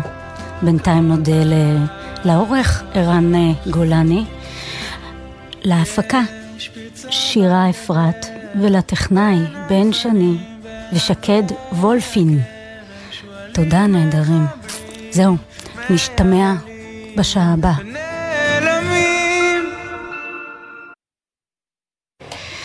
אז אחרי שדיברנו על, אה, על הקשר בין אה, פדיון שבויים לחוסן, לחוסן שלנו כחברה, לחוסן שלנו כמדינה, לביטחון, הקשר בין ביטחון לפדיון שבויים, מתפלא קצת מקום בלב לעוד שאלות שדוחקות בנו, גם שאלות גדולות וגם שאלות אה, יום יום כאלה, כמו מכאן לאן בשם האלוהים. ושאלות על יהודיות, על ישראליות, על, אה, על מי אנחנו,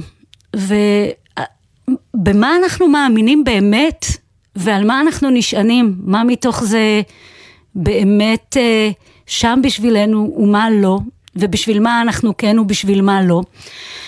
אמ, באמת שאלות מטרידות וגדולות מעל הזמן, כי בכל זאת אנחנו מדברים על אירוע בטח בסדר גודל מקראי, כאילו שנכתב פה פרק דרמטי משמעותי על תולדות אה, עם ישראל, העם היהודי, מדינת ישראל, כי פה האירוע הזה מחבק לא רק את היהודים, אלא גם את שותפי הגורל שלנו שחיים על אדמתנו.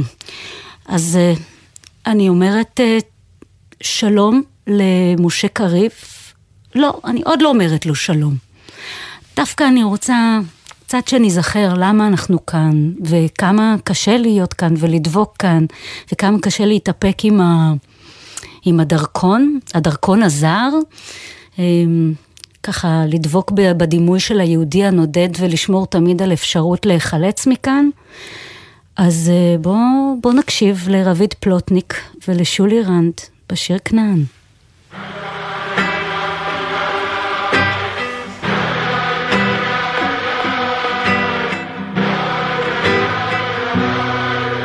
המקום אי שם בנגב המדבריות של צי.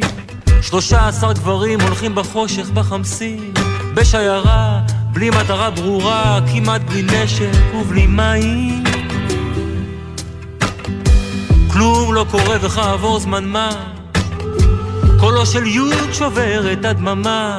מ' מתנהג כאילו לא שמע ורק מאט כמעה לבינתיים שלושים ימים ושלושים לילות מטרטרים אותנו סתם, אומר ובקולו שנים של עבודות קטנות מטעם ולמען דרך ארוכה. זאת דרך ארוכה. זאת דרך ארוכה לכנען היי, שלושים ימים ושלושים לילות. מנהרים אל תוך הוואדיות. נפשי צמאה, לא להתגלויות אלא ליין. דבר עכשיו עם הפיקוד ואם אתה פוחד תגיד להם שיוד אומר שלא אכפת לו אם רזה הארץ או שמנה אם יש בה עץ או אם אין יפה מאוד אומר לו מם לא בלי לרעוד אבל בלי לגמגם. יש עוד משהו על ליבך, דבר עכשיו, דבר איתי, שאל בני ונען. זו דרך ארוכה, דרך ארוכה. זאת דרך ארוכה זאת דרך ארוכה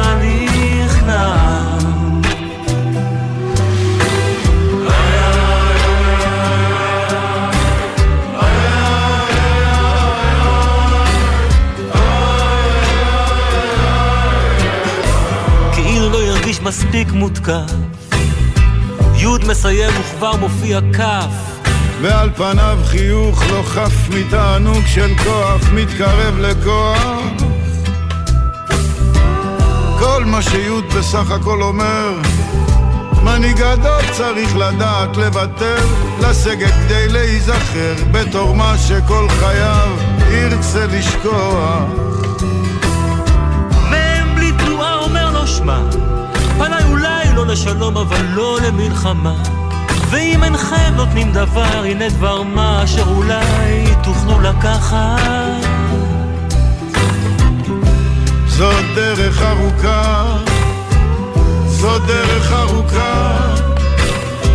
זאת דרך ארוכה לארץ המובטחת. מובטחת למי? אומר לו יו. הרי כולם יודעים שבפיקוד מחזיקים עליך תיק וזה עניין אבוד הצמרת לא שוכחת אתה עיוור אם עוד אינך תופס, גם אם נעפיל להר באורח נס, הם לא ייתנו לך להיכנס לארץ כנען שמתחת.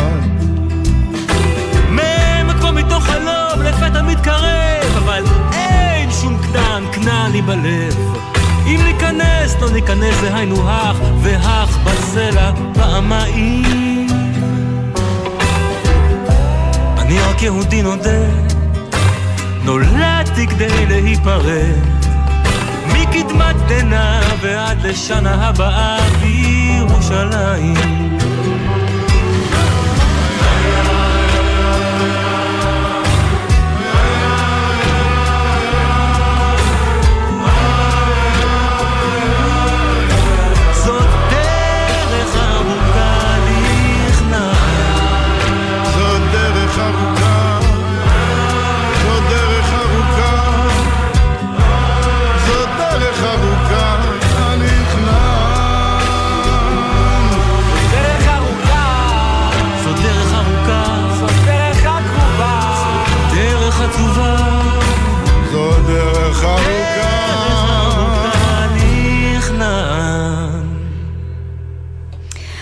כנען, שלום לעורך הדין אה, משה קריב, פובליציסט, פעיל חברתי, ולדוקטור תומר פרסיקו, חוקר אה, במכון אה, שלום הרטמן ועמית רובינשטיין באוניברסיטת רייכמן.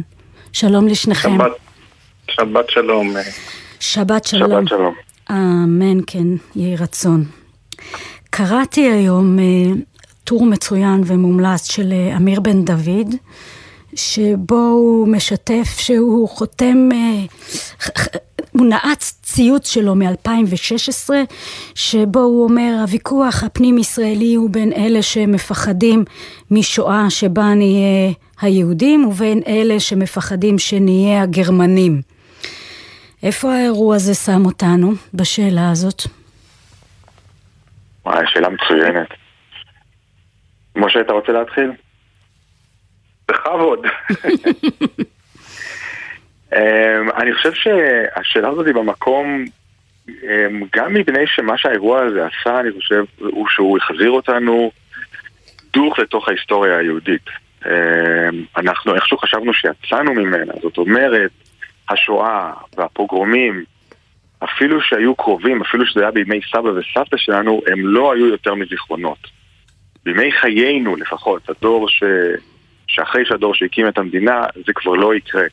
אנחנו בתקופה אחרת, גם יהודים בחו"ל, שנהנים משוויון זכויות וחיים בשלום ובשלווה ואפילו מצליחים מאוד ומשגשגים, וגם אנחנו פה, גם משגשגים וגם יש לנו את צה"ל שמגן עלינו וכולי. ומה שהאירוע הזה עשה הוא שהוא גילה לנו שאנחנו עדיין בהיסטוריה היהודית, אנחנו עדיין ברצף הזה של תלאות ו... ואסונות לפעמים, ופוגרומים לפעמים. עכשיו זה, אה, זה, זאת הייתה ההרגשה. זה, זה גם פנימי מבחינת ההתרחשויות, הלא עוד, הנה יש לנו מדינה, יש לנו צבא. וזה עדיין, וזה קרה לנו. הדבר המהמם, הבלתי. נתפס הזה, וגם בעולם, אנחנו מוצאים את העולם אה. גס כלפינו, אה, כושל כישלון במחשבה חופשית, נתפס לנחילים תפיסתיים כמעט דוגמטיים של ליברליזם וקולוניאליזם, שבכלל לא קשורים לסיפור המקומי שלנו. נכון, נכון, ו- ועכשיו באמת צריך לשאול, צריך לשאול, לשאול לעצמנו איך זה ישפיע עלינו, החזרה הזאת להיסטוריה, כן?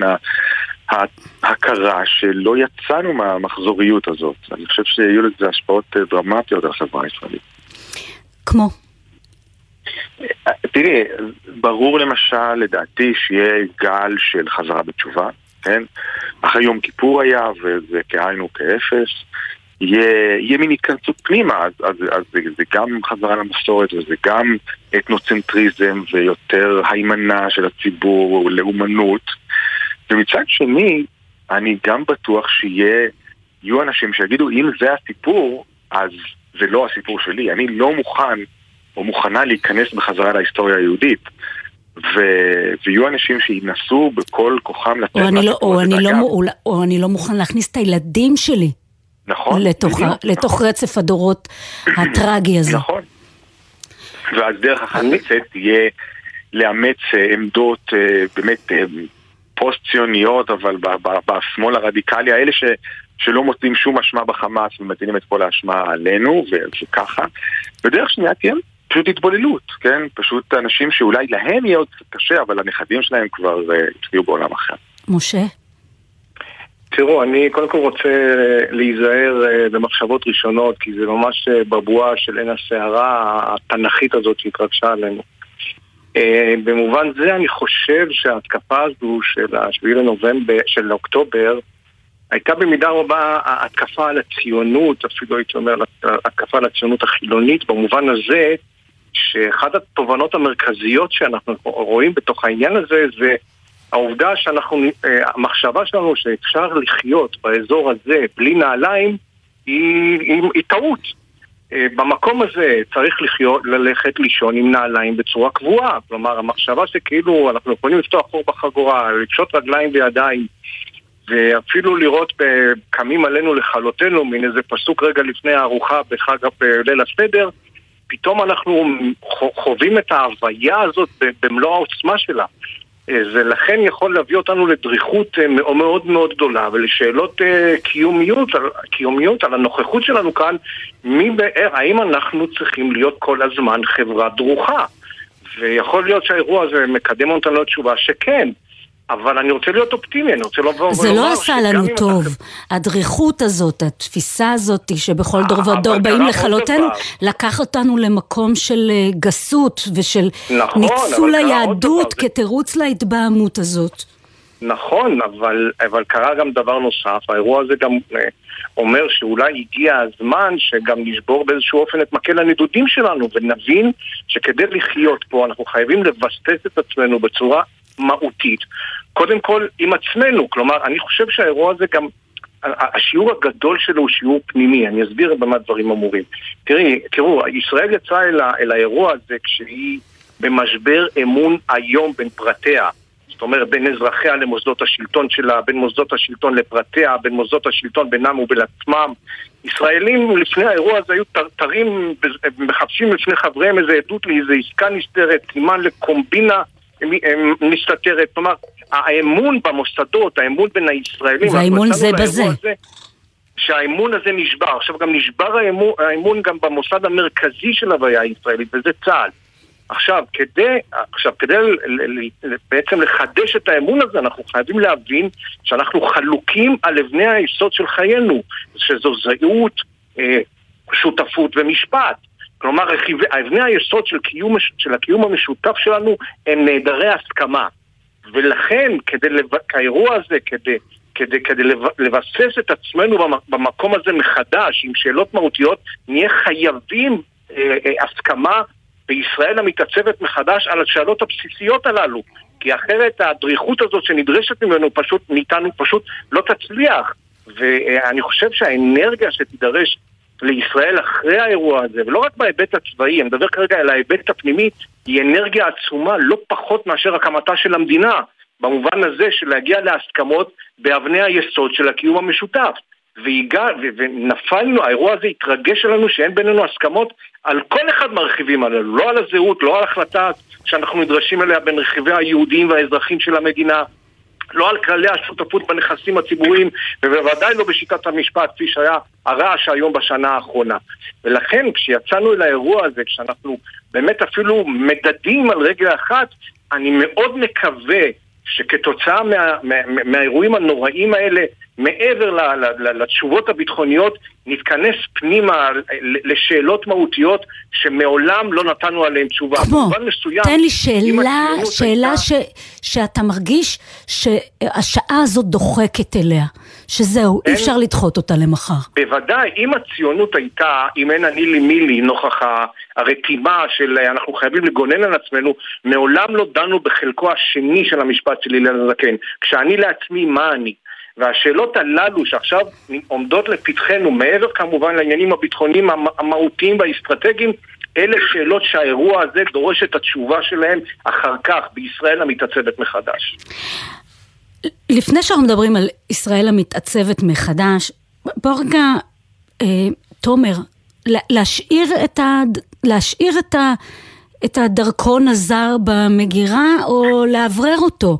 יש לנו בכלל מקום לאן לברוח? אז, אז זהו, שוב, זה, זה קצת מתקשר למה שאמרתי קודם. אני חושב שמי שהיום חושב בעצם לרדת מהארץ, גם חושב לצאת מהסיפור היהודי.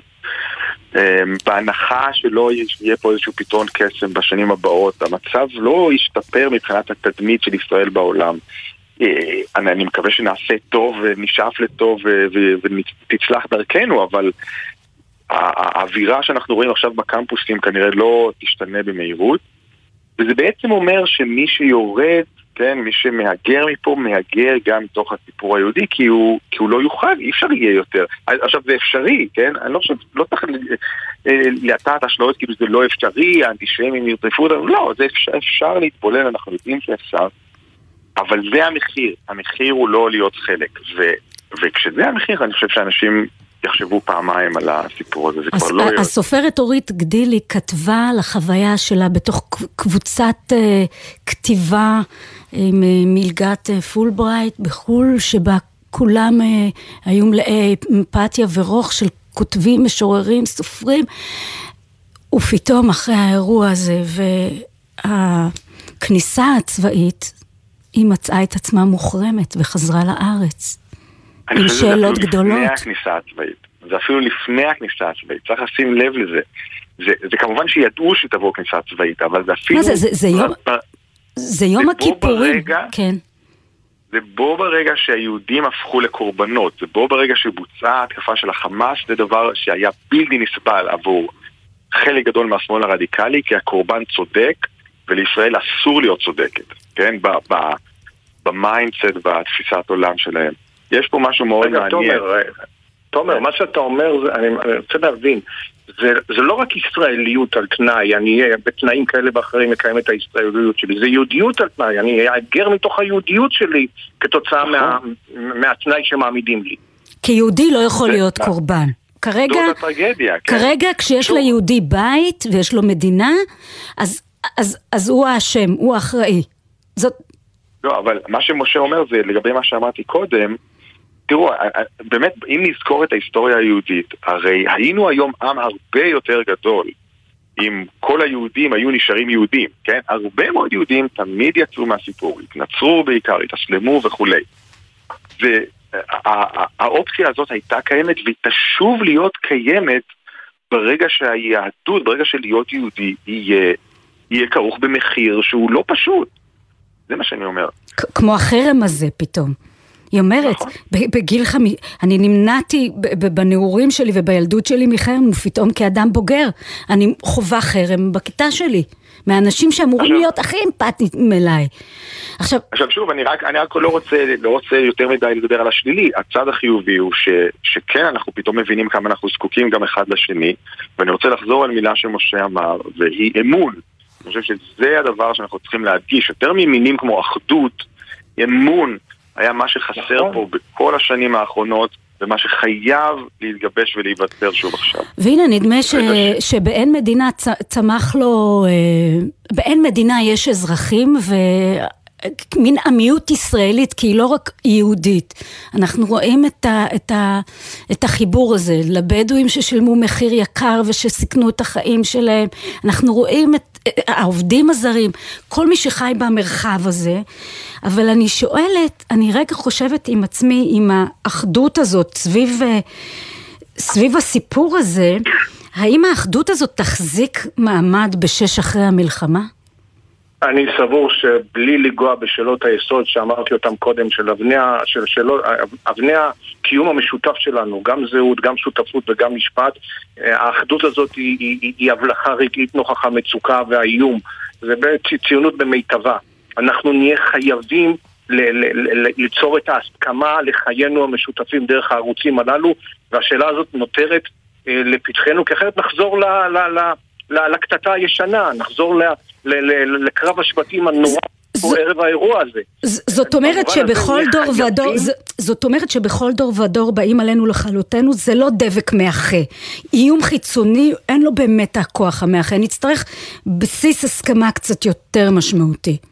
אני חושב לא שהציונות נשענה על זה, והריב שלנו בשנה האחרונה היה סביב, והאיום הגדול כתוצאה מהריב הזה, היה מתוך ההבנה שאנחנו נעדרי הסכמות שם, זה איום עצום, גדול מאוד. אנחנו חייבים לסדר את הקיום המשותף שלנו. תומר? אני, אני, אני בכלל לא, לא כל כך מתלהב מהמילה אחדות. שוב, אני רוצה שיתוף, ואני רוצה אמון. אני רוצה שיהיה אפשר לבנות משהו ביחד. לא חייבים להסכים, נכון. ואנחנו לא חייבים להיות אותו דבר. אבל בלי אמון בסיסי והרגשה של שותפות, אי אפשר לבנות ואי אפשר להצליח. אבל אה, לפני דקה אה, ריחף מעלינו איום של אה, מלחמת אחים, לא סתם מלחמת אזרחים. איך זה יקרה פתאום? איך האירוע הזה, שהוא באמת בסדר גודל מקראי, יכול לכונן כאן משהו חדש? אני חושב שמדובר באירוע פרדיגמטי במובן של סד, בוודאי שסדר היום הפוליטי הוא הופך להיות לבלתי רלוונטי נוכח השאלות הגדולות שעומדות לפתחנו ומה שאנחנו צריכים עכשיו זו חלוציות, חלוציות ו- ואומץ לשאול את השאלות הקשות ולתת את התשובות הנדרשות נוכח השעה הזאת כי הרבה דברים התפרקו לנו בשביעי באוקטובר. תומר? לא, לא נעים לי לגעת טיפה בפוליטיקה אבל אני חושב שהנהגה אה, הנהגה אה, תהיה חייבת לצמוח ולתת לנו משהו שחסר לנו, משהו מאחד ומשהו שקורא כיוון ומשהו ותקווה, חזון. ותקווה, כי כמו שהרוסים ותקווה, אומרים, נכון. התקווה האחרונה לגבוה, נדיאש דומרייט פוסלדניה, זה, זה בלי זה אין, אין כלום. בדיוק, בדיוק, ובאין חזון ייפרע עם, אנחנו יודעים את זה, ו, ואני חושב שזה היה חסר לנו בשנים האחרונות, ואני מקווה שתבוא הנהגה שתוכל לתת את הכיוון הזה, כי החברה האזרחית מוכנה לזה. נכון? אנחנו רואים את זה. אבל ה- ה- יש פה איזושהי לקונה, לקונה שחייבת להיות, חייבת להתמלא. לא, בשש אחרי המלחמה לא נחזור לקרוע בבשרו של זה? אם נחזור לשם, זה נורא. זאת אומרת, במובן הזה, אה, זה, מי, זה, זה חזרה לווייב, כת אומרת, יהודי ישראל, אה, טיפוסי אפילו, של, אה, של קרב שבטי עם מלא חרון. אנחנו, כדי, במיוחד אחרי האירוע הזה, ואחרי התובנות ה... המהותיות שהיו בתוך האירוע הזה, שעלו גם בשיחה הזו, נהיה חייבים לחזור לתוך אותו מרחב של, של, של אמון ויכולת לבנות כללי משחק משותפים לקיום המשותף. איך זה יקרה? במה זה צריך להתחיל? כמו שתומר אמר, זו הנהגה, זה, זה סדר יום פוליטי חברתי אחר וחדש. זה, זה בעצם להנכיח את, את, את החשיבות של, של שאלות חדשות ותשובות עליהן בתוך המרחב הציבורי הישראלי. אשתף אתכם בתחושה שלי, אני מרגישה שכל מה שהציק לי אפילו אה, יום לפני, בשישה באוקטובר, נעלם לו והולכת איתי רק ההבנה העמוקה שכל אדם יצטר... מבינינו יצטרך לבחור האם הוא מהמהרסים או מהבונים. שזה ממש, לאן אני מכוון את האנרגיה שלי?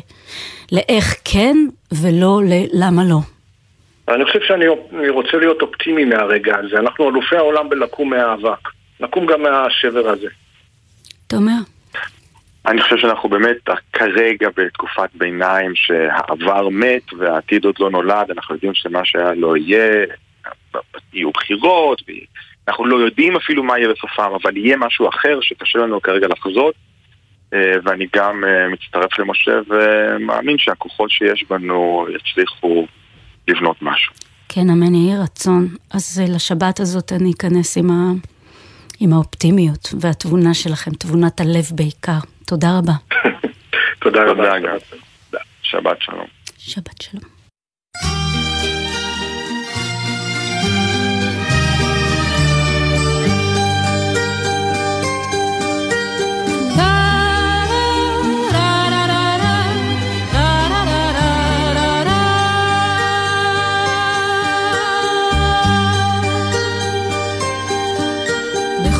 שלי, ארץ נוי אביונה, למלכה אין בית, למלך אין כתר, ושבעה ימים אביב בשנה, וסגריר וגשמים כל היתר, אך שבעה ימים הורדים פורחים, ושבעה ימים הטללים זורחים, ושבעה ימים חלונות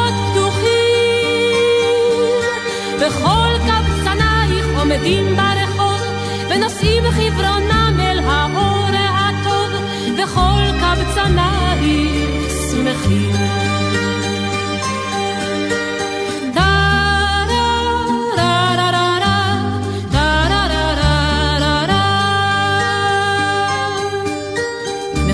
שלי, ארץ נוי אביונה, למלכה בית.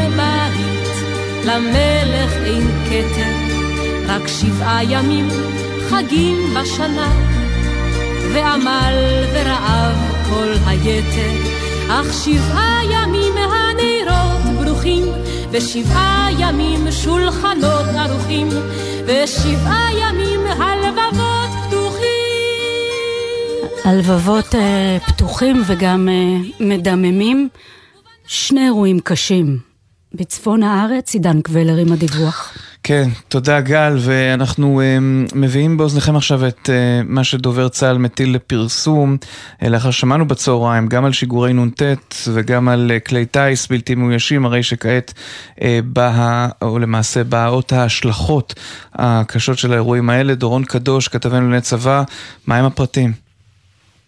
כן, שלום עידן, אז אנחנו מדברים על שני אירועים שקרו במהלך השעות האחרונות בגבול לבנון, כשאירוע אחד, טיל נ"ט, שנורה על מוצב צה"ל ליד מנרה, זה קרה בסביבות השעה 12 בצהריים, וכעת אנחנו יכולים לספר כי שלושה לוחמי צה"ל נפצעו באירוע באורח קשה. בנוסף לאירוע הזה, אה, כמה שעות לאחר מכן, בסביבות השעה שלוש אחר הצהריים, שלושה כתמי נפץ ששוגרו לאזור הצפון, כשאחד מהם מתפוצץ על מוצב צבאי, מוצב יפתח, שנמצא בגבול לבנון. באירוע הזה יש חייל אחד שנפצע באורח קשה, ואחד נוסף שנפצע באורח ביתי. אז לסיכום האירועים בגבול הצפון, עידן, אנחנו מדברים על גם ירי של טילי נ"ט, גם ירי פצמ"רים וגם שיגור של כטבמי נפץ. לעבר אזורים שונים בגבול הצפון.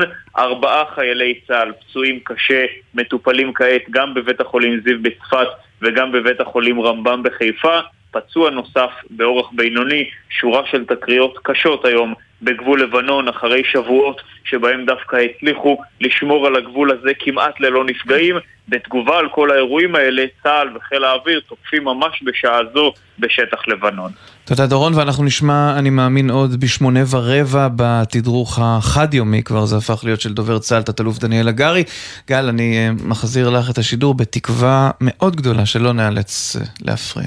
הלוואי. ואנחנו נזמין את uh, פרופסור חנה יבלונקה, שהיא היסטוריונית ראשית של מוזיאון לוחמי הגטאות, אוניברסיטת בן גוריון, וגם מי שהייתה המורה שלי להיסטוריה. וכמו שאמרו הדוברים הקודמים, uh, השבעה באוקטובר מכניס, והאירועים שאחר כך מכניסים אותנו דוך לתוך ההיסטוריה היהודית, והנה אנחנו בול על לוח השנה ב-85 שנים לליל הבדולח. ליל הבדולח ששינה שינוי תודעתי עמוק אה, בתפיסה של אה, יהודים שחיו בגרמניה בתחושה שהם הפטריוטים הגדולים ביותר אה, של מדינתם.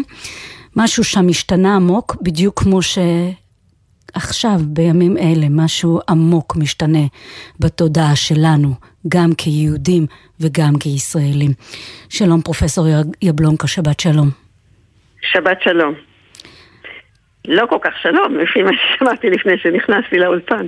אנחנו מאחלים, אנחנו מברכים מאחלים, בשבת שלום כן. עם, עם התקווה.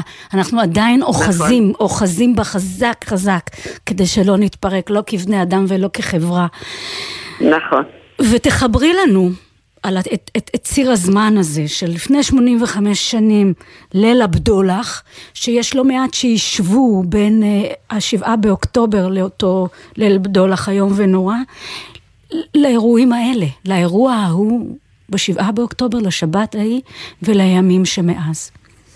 טוב, אז אני לא משווה. אה, על השנה אכן, אה, בלילה בין התשעה לעשרה בנובמבר התרחש ליל הבדולח. התודעה הגרמנית של יהודי גרמניה לא השתנתה מ-0 ל-100 בליל הבדולח, מפני שהיו להם כבר שש שנים לא קלות מאז שהיטלר עלה לשלטון בינואר 33, והיה תהליך יותר אבולוציוני. ליל הבדולח בוודאי חולל זעזוע גדול, אבל uh, uh, מצבם של היהודים בגרמניה בנובמבר 38 כבר היה uh, בכי רע. Uh, זה היה בעצם, uh, אחרי ליל הבדולח יבוא גל ההגירה הגדול השני. היה גל הגירה אחד גדול ב-33, מיד אחרי עליית היטלר, ואחר כך היה גל הגירה גדול אחרי ליל הבדולח, אם כי לא נמצאו כל כך הרבה מקומות להגר אליהם. אה, אבל אני לא משווה, אני לא משווה משתי סיבות. האחת, מפני שהמצב של היהודים עד 48 היה כמובן מצב אה, מיוחד ו, ו, ודי די, אה, רק שלהם, במובן הזה שהם היו עם ללא מדינה. בכל מדינה הם היו בעצם מיעוט. איך נאמר, בשבעה באוקטובר בישראל זאת הייתה מדינה שיש לה צבא ויש לה עוד אה, כל מיני נשקים, זאת אומרת הסיפור שיש פה עם יהודי שהוא הרוב במדינתו ויש לו גם צבא שהאמנה בינו לבין המדינה זה שהצבא שומר על חייו על ההפרה של האמנה הזאת אפשר יהיה לדבר אחר כך. בגרמניה זה לא היה מצב, בגרמניה היהודים היו מיעוט בעצם מופקר ללא זכויות. בחוקי נירנברג גם נשללו זכויותיו האזרחיות. אה, מופלה, אה, לאט לאט כל מרחבי הקיום היהודי הלכו ונעלמו במהלך השנים, בעיקר מ-35 ואילך. כך שליל הבדולח הוא אירוע נורא, אבל אה, גם הוא מתגמד ומועמד בצל של מה שקרה אחר כך, והוא גם כמובן המשך של תהליך מ-33. אבל יש לו משמעות אה, היסטורית אם אנחנו הולכים על הרצף שבו אנחנו מחפשים את הדרך להחלטה על הפתרון הסופי.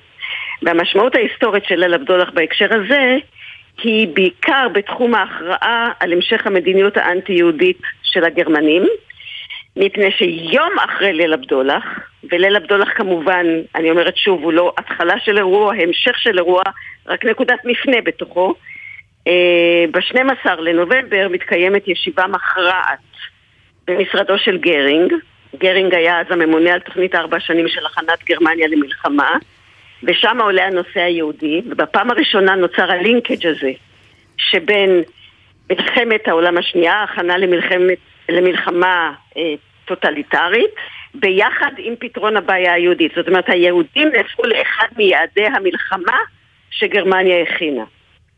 יש עוד משמעות מאוד חשובה לליל הבדולח, וזאת העובדה שבמהלך השנים שמ-33 הייתה סוג של תחרות בין גופים שונים במשטר, במשטר הנאצי מי יהיה זה שיקבל את הטיפול בבעיה היהודית. ואחרי ליל הבדולח, ליתר דיוק, ותכף אני אסביר גם למה, זה קשור גם לפלישה לאוסטריה באותה שנה, אה, בליל הבדולח הוכרע שמי שמקבלים עליהם את האחריות לטיפול בבעיה היהודית זה האס-אס. וזה היו חדשות רעות מאוד עבור היהודים ועבור הסיפור של הפתרון הסופי וגלגוליו בהמשך. איך זה קשור לאוסטריה? אני יכולה לעצור פה. כן, אני רוצה דווקא לחשוב איתך אה, על נקודת הזמן הזו, כי היא לוקחת כל אחד מאיתנו, אני חושבת, אה, לשורשיו העמוקים ביותר. אה, לשאלות לגבי היהדות, הישראליות, הדרכון הזר, יש לאן ללכת, אין לאן ללכת. רצף הדורות, מה, ההשלכות של זה עליי, על ילדיי, מה אחראי לעשות, מה לא אחראי לעשות? תראי, זה מאוד אינדיבידואלי, הסיפור הזה. אני מפרשת את אירועי השבעה באוקטובר, ואני מבינה שעל זה את שואלת אותי. כן. Uh, אני מפרשת, ועכשיו זה, זה חנה מדברת, אוקיי? אמנם יש לי איזה סוג של ראייה היסטורית, אבל חנה מדברת. מבחינתי אירועי השבעה באוקטובר הם uh, אירוע ישראלי. Uh, ולא רק יהודי. קודם כל מהסיבה הפשוטה שיש קרוב ל-25 תאילנדים, חטופים, יש קרוב ל-18 או 20 אה, ערביי ישראל שנרצחו באירוע הזה, אה, ולכן זה עושה את זה פחות אה, באופן אקסקלוסיבי אירוע יהודי ויותר אירוע ישראלי.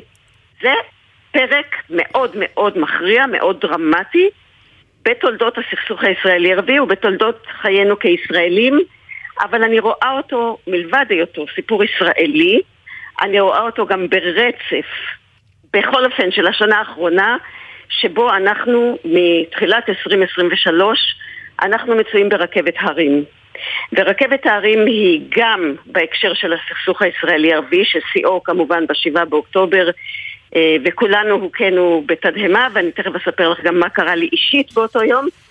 אה, אבל זה, מלבד הדבר הזה, אנחנו מתחילת 2023, גם בבחינת המשטר שלנו, אנחנו גם בבחינת שסע עמוק בין שתי תפיסות עולם מרכזיות בחברה הישראלית, והכל בעוצמות מאוד גבוהות, בדרמות מאוד גדולות, במחאות ענק שאני כמעט לא מכירה דומות להן בתולדות העמים לאורך זמן. זאת אומרת, אנחנו הגענו לסיפור של 7 באוקטובר, אחד, אחרי משבר חברתי, בתוכו של משבר חברתי מאוד עמוק. הגענו לזה גם בשבועיים שקדמו ל-7 באוקטובר, שבהם התפלשנו ביגון על המלחמה שהתרחשה לפני 50 שנה, מלחמת יום הכיפורים, שראינו כמה, כמה אמוציות היו שם. אני זוכרת שהלכתי לסרט המזח בערך עשרה ימים לפני זה, שתי דקות לתוך הסרט חצי קהל בכה. אה, זאת אומרת, זה פצע פתוח. באנו עם הפצע הפתוח שליבנו אותו עם הסדרה האחת ועם הסרט המזח ועם כל טקסי הזיכרון האינסופיים, ולפתע בתאריך כל כך דרמטי כמו השבעה באוקטובר, יום אחרי המלחמה ההיא, קמנו בבוקר, ועכשיו אני רוצה להגיד לך מה שקרה לי בהקשר הזה, ולמרות שאני אומרת שאני לא משווה לשואה, הרגע הראשון היה בשבילי רגע של ממש שואה. כי הייתה אזעקה המוקדמת בבוקר, ואחרי זה, אה, וחשבתי שזה טעות, שמישהו, טעות טכנית. אה, התפלקה אזעקה.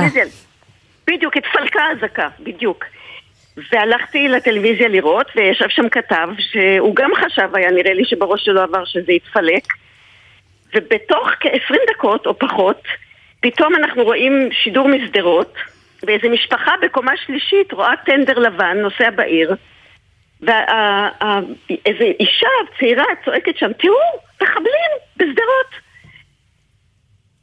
וגם אז עוד לאף אחד לא ירד האסימון, אבל לקראת השעה עשר, עשר ורבע בבוקר, כשאת השידור, כאן, אה, השידור עבר לידיים של דני קושמרו, פתאום אני שומעת שידור, לדעתי זה היה מבארי, של איזו אישה שלוחשת לו, אני לא מבינה אגב איך הם הגיעו לשידור, אבל זה לא משנה, אישה שלוחשת, היא לא מדברת, היא לוחשת, והיא אומרת לו, אני מוכרחה ללחוש, כי הם כבר בחדר השני, הוא שואל אותם מי, אז היא אומרת המחבלים, ואז היא אומרת, אה, והם תכף אצלנו, ואני... שוחטים אותנו, ואיפה הצבא? ובאותו רגע אני רואה בעיניים שלי את הקלגסים הנאצים עולים במדרגות למסתור של אנה פרנק. ככה, ממש, כאילו זה מול העיניים שלי, ועוד אין לי את כל ההשגות האלה על הפרת האמנה בין המדינה לאזרחיה, כי זה רק יבוא בהמשך. אבל זה היה, הייתה סיטואציה של חוסר אונים מוחלט כפי שהיהודים נתקעו בו בשואה, אבל זה לא אמור לקרות במדינה הזאת, שההורים שלי האמינו שאנחנו מתחילים פה עידן חדש, שלעולם זה לא יקרה לנו ולא נבין את המצב הגלותי של הפקרה. ואני זוכרת שאני יושבת ואני אומרת, אני צריכה לבקש סליחה מכל החברות שלי שתמיד אמרתי אני לא דור שני ולא שום דבר. אני אומרת שזה עבר לי אחר כך, אבל זה היה הדבר הראשון שהיכה בי כמו פטיש שישה, שישה טון בראש. אז את יודעת, פתאום כל המכלול הזה של הניסיון הרפורמה המשפטית של 50 שנה ליום כיפור, של, של השואה, התנקז לשלוש דקות מתומצתות של שיחה אחת בטלוויזיה בלחש. ומאותו רגע, אני, אני, אני יודעת, ואני בוודאי לא לבד, מאותו רגע אה, אני יודעת שאנחנו נכנסנו לעידן אחר. אני יודעת שתהיה ישראל עד השבעה באוקטובר, ותהיה ישראל מהשבעה באוקטובר, ואני עוד לא יודעת איפה האירוע הזה מסתיים, כי כל זה נאמר תוך כדי שהאירוע הזה הוא אירוע מתגלגל ולגמרי לא רואים את סופו. אבל אם את מסתכלת קדימה, לאן? מכאן לאן? איך? אוקיי. אז אני רוצה לומר את הדבר הבא, וזה, אה, אה, את יודעת, אה, מאז חורבן הבית וכולי, אבל אני גיליתי, גיליתי את זה כבר, אני צריכה לומר גם במחאה, אבל אני גיליתי שיש פה עם שיש בו חיוניות. היינו בהלם כמה ימים, ובאמת באבל נורא, וגם עכשיו אנחנו עדיין בצער ויגון נורא. אבל אני רואה איך בטווח, חודש עבר מאז, למרות שזה נראה לי כאילו עכשיו זה השבת ההיא, זה כזה, מה שהאנגלים אומרים present continuous כזה, ההווה הווה מתמשך. אה, הווה מתמשך. אני פתאום ראיתי איך בחצי יום תנועת המחאה שינתה את פניה והפכה להיות תנועה המדינה, אזרחית. המדינה מילאה את כל, המדינה, הו... כן. כן, את כל נכון, הוואקום. לקחה. כל הוואקום התמלא בתוך 24 שעות. ואז אתה אומר, יש פה איזה כוחות חיות במקום הזה, הקשה הזה. וגם בזמנים קשים שאתה עומד נפעם, נפעם עד דמעות. ואני יודעת, אני יודעת בכל נשמתי, באמת, בכל נשמתי, שמזה ינצו. תנץ ישראל חדשה, שמאמינה בכוחה, שיש לה את הענווה שחסרה לנו, לפחות בשנים האחרונות, את הענווה, כן, הוא כן הוא. המכה הזאת היא טובה, היא קריאת אזעקה, היא קריאת התעוררות. ופתאום תבוא הישראל הזאת, שראינו אותה 24 שעות עד היום, שיודעת לחיות לעצמה, שהיא חברה אזרחית, שהיא רבת תושייה, רבת סולידריות, זה ייגמר בפריחה מחודשת. זאת דעתי, ואני אני לא נתלית פה בשום אני, אני אה, חייבת, חלום להת... שם. אז אני חייבת להתמסר לחזון שלך, אה, ולא רק בגלל שאת המורה שלי, שאני חושבת שינתה באופן עמוק את איך שאני מסתכלת על העולם, אלא, ולא רק כי את פרופסור חנה יבלונקה, אלא כי אני ממש רוצה. אני ממש רוצה ואני מתמסרת ואני מודה לך על כל מילה. תודה ושבת שלום, פרופסור חנה יבלונקה. שבת שלום ויבואו ימים טובים. עוד יבואו ימים. תודה.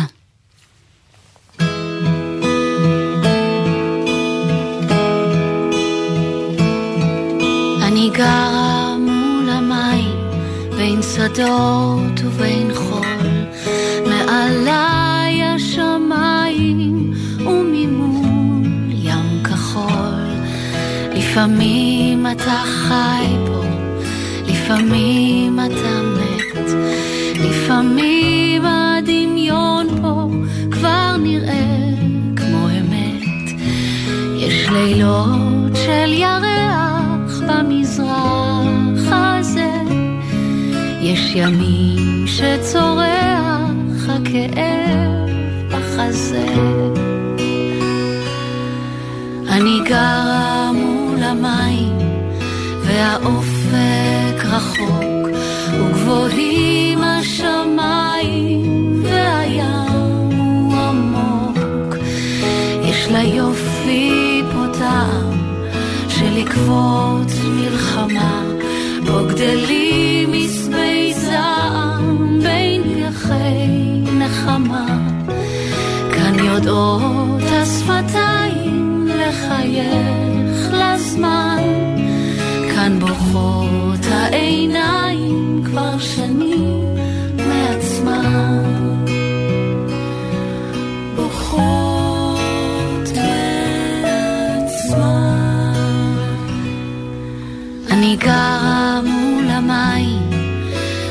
ונופים משכבר מספרים לי בינתיים איך הפכו לעפר.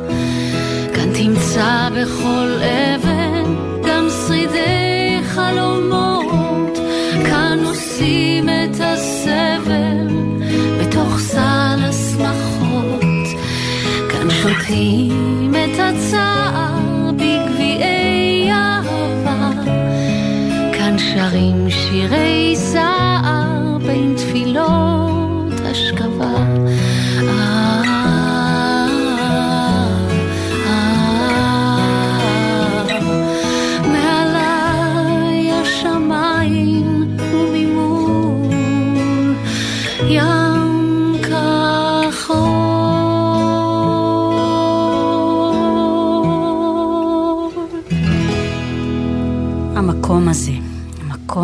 הקשה והיפה הזה, ישראל. אורית פרלוב, חוקרת אה, מגמות שיח בעולם הערבי מהמכון למחקרי ביטחון לאומי, שבת שלום. שבת שלום, גל. אי אפשר שלא להסתכל רגע מה קורה ברחוב ליד. ראינו תמונות אה, לאחרונה של פלסטינים. מה קורה ברחוב הפלסטיני? ראינו תמונות של פלסטינים בורחים עם דגל לבן. מי הם שם? כולם שם חמאס אה, בעזה? מה? ספרי לי. מה קורה? מה קורה בעזה? אז אה, את האמת, באמת סרט, אני יכולה לומר שנראה כמו סרט אימה. השיח ברשתות אה, כרגע, נכון עכשיו, מציג מצד אחד, כמו שאמרת, אנחנו רואים גלים של גלים, אלפים על אלפים של עזתים שבורחים, זקנים, ילדים, אמהות שסוחבות אה, במעין כאלה מריצות אה, ילדים, זה חמש שעות הליכה מהצפון לדרום, זקנים וזקנות. אה, חולים, שכרגע צה"ל נכנס לבתי חולים, אה, כלומר שם מצור על בתי חולים, אז הרבה חולים ש... אה, שמים אותם על כיסאות גלגלים והם פשוט מתניידים אחרי ניתוחים פנימה לתוך, אה, לאזורים הדרומיים יותר, תמונות אה, קשות מאוד. בצד השני הם פוגשים את הרובים של חמאס, חמאס אין לו שום עניין שהעזתים למעשה, שהם כמו שאנחנו אומרים, המגן האנושי שלו על בתי החולים ועל המפקדות שלו יעזבו. ולכן הם, הם, הם באמת באיזשהו מצב של בין ההפצצות הישראליות, הרובים של חמאס, אה, מתניידים, אה, מנסים להתנייד דרומה, זה תמונות שאנחנו רואים בבירור. אה, אנחנו רואים אנשים גם ש... את יודעת, עקורים כבר פעם חמישית, זאת אומרת, הם מנסים ללכת למשפחה אחת, ואז אה, יש שם הפצצות, ואז הם עוברים כבר חמש בתים ככה בצורה הזאתי. אה, אנחנו רואים ילדים שכותבים את המספרי טלפון שלהם על היד ואת השם שלהם. אה, מתוך רצון שיזהו אותם מתחת להריסות. איזה שהם צעקות כאלה באמת ברשת של בבקשה שלא נישאר רק מספרים. אז זה הצד השני. וגם רוב העקורים, אנחנו רואים תופעות של מעין ערי אוהלים כאלה. סביב בתי החולים, הציבור העזתי עד לרגעים אלה חשב שאזורי הבתי חולים הם אזורים יותר מוגנים ולכן ראינו שבכל המרחב החיצוני של בתי החולים בעזה היו המון המון אוהלים של, פלי, של עקורים. אה, חלקם חולים, חלקם לא חולים אה, וכרגע בגלל שלפחות ביממה האחרונה צה"ל מטיל מצור על, על אה, מספר רב של בתי חולים בתוך הרצועה חמאס מנסה לעצור את זה, את הכניסה של צה"ל, יורה ונופל, הטילים נופלים על, ה, על ה, אותם עקורים, תמונות קשות מאוד, לפחות מהרגעים האלה. א- איך השבעה באוקטובר, איך השבעה באוקטובר תפס את הרחוב אה, הפלסטיני? כן. אז אני, אני, אחלק, אני אחלק את זה לשניים, את, יש את עזה ויש את הפלסטינים, גם גדה וגם אה, אותם הפלסטינים שחיים בחו"ל. אז אה, ב, ב, ראשית כל זה מתחלק, אה, יש כמה תחושות, אחת הפתעה מאוד גדולה. הייתה הפתעה מאוד גדולה, רוב הגדול של אוכלוסיית עזה אה, לא היה מוכן כמובן אה, למלחמה ביום שאחרי, בוודאי, אה, והייתה פה הפתעה מאוד גדולה. הם היו בטוחים שאנחנו חיסלנו, בדקות הראשונות היו בטוחים שאנחנו חיסלנו איזושהי דמות מאוד מאוד בכירה, ולכן חמאס עושה את הפעולה הזאת. כלומר, הם בכלל לא יכלו לדמיין מצב שיש פה איזושהי יוזמה חמאסית ל- ל- לעשות כזה דבר נוראי, בלי שאנחנו, איזשהו טריגר למשהו שאנחנו... וזה. למה? מתוך היה- אמונה שחמאס אה, לא, לא יאיר את הדוב שיפגע, שעשוי לפגוע בהם? מתוך הגנה עליהם? יש עוד תפיסה שהחמאס לא, יגן לא. עליהם? או ישקול לא, אותם, מה פתאום, ישקול אותם, אה, את טובתם בשיקוליו? לא, חס וחלילה, רק בשלושת המבצעים האחרונים של מדינת ישראל אנחנו צריכים לזכור שאחד, חמאס, כשאנחנו פעלנו נגד הג'יהאד האיסלאמי, אז חמאס כביכול נשאר על הגדר, לא פעל. אחר כך ממש בחג בסוכות, אה, אחרי שהיה משאים ומתנים להפסקות אש וכן הלאה, הוא שלח אנשים לגדר, היה משאים ומתנים, הוא שלח את כוחות הריסון שלו בשביל לרסן אותם. לכן, גם בדיוק כמו אצלנו, גם בצד השני הייתה איזושהי מיסקונספציה, כנראה שאין שום כוונה של חמאס ללכת עכשיו להסלמה, ולכן אם הוא כבר יצא לאיזושהי פעולה יזומה, זה כנראה בגלל שישראל, אחרי שאמרנו בהרבה מאוד ערוצים, שמנהיגי חמאס, מהרורי ועד נחל, הם, הם, הם, הם ברי מוות, הם חשבו שיכול להיות שאנחנו פשוט חיסלנו את אחד הבכירים, ולכן הייתה את הפעולה הזאת של חמאס. עד שהם הבינו שלא כך הדבר. אז זה הדבר הראשון, איזשהו סוג של הפתעה גם בצד הפלסטיני, לא רק אצלנו.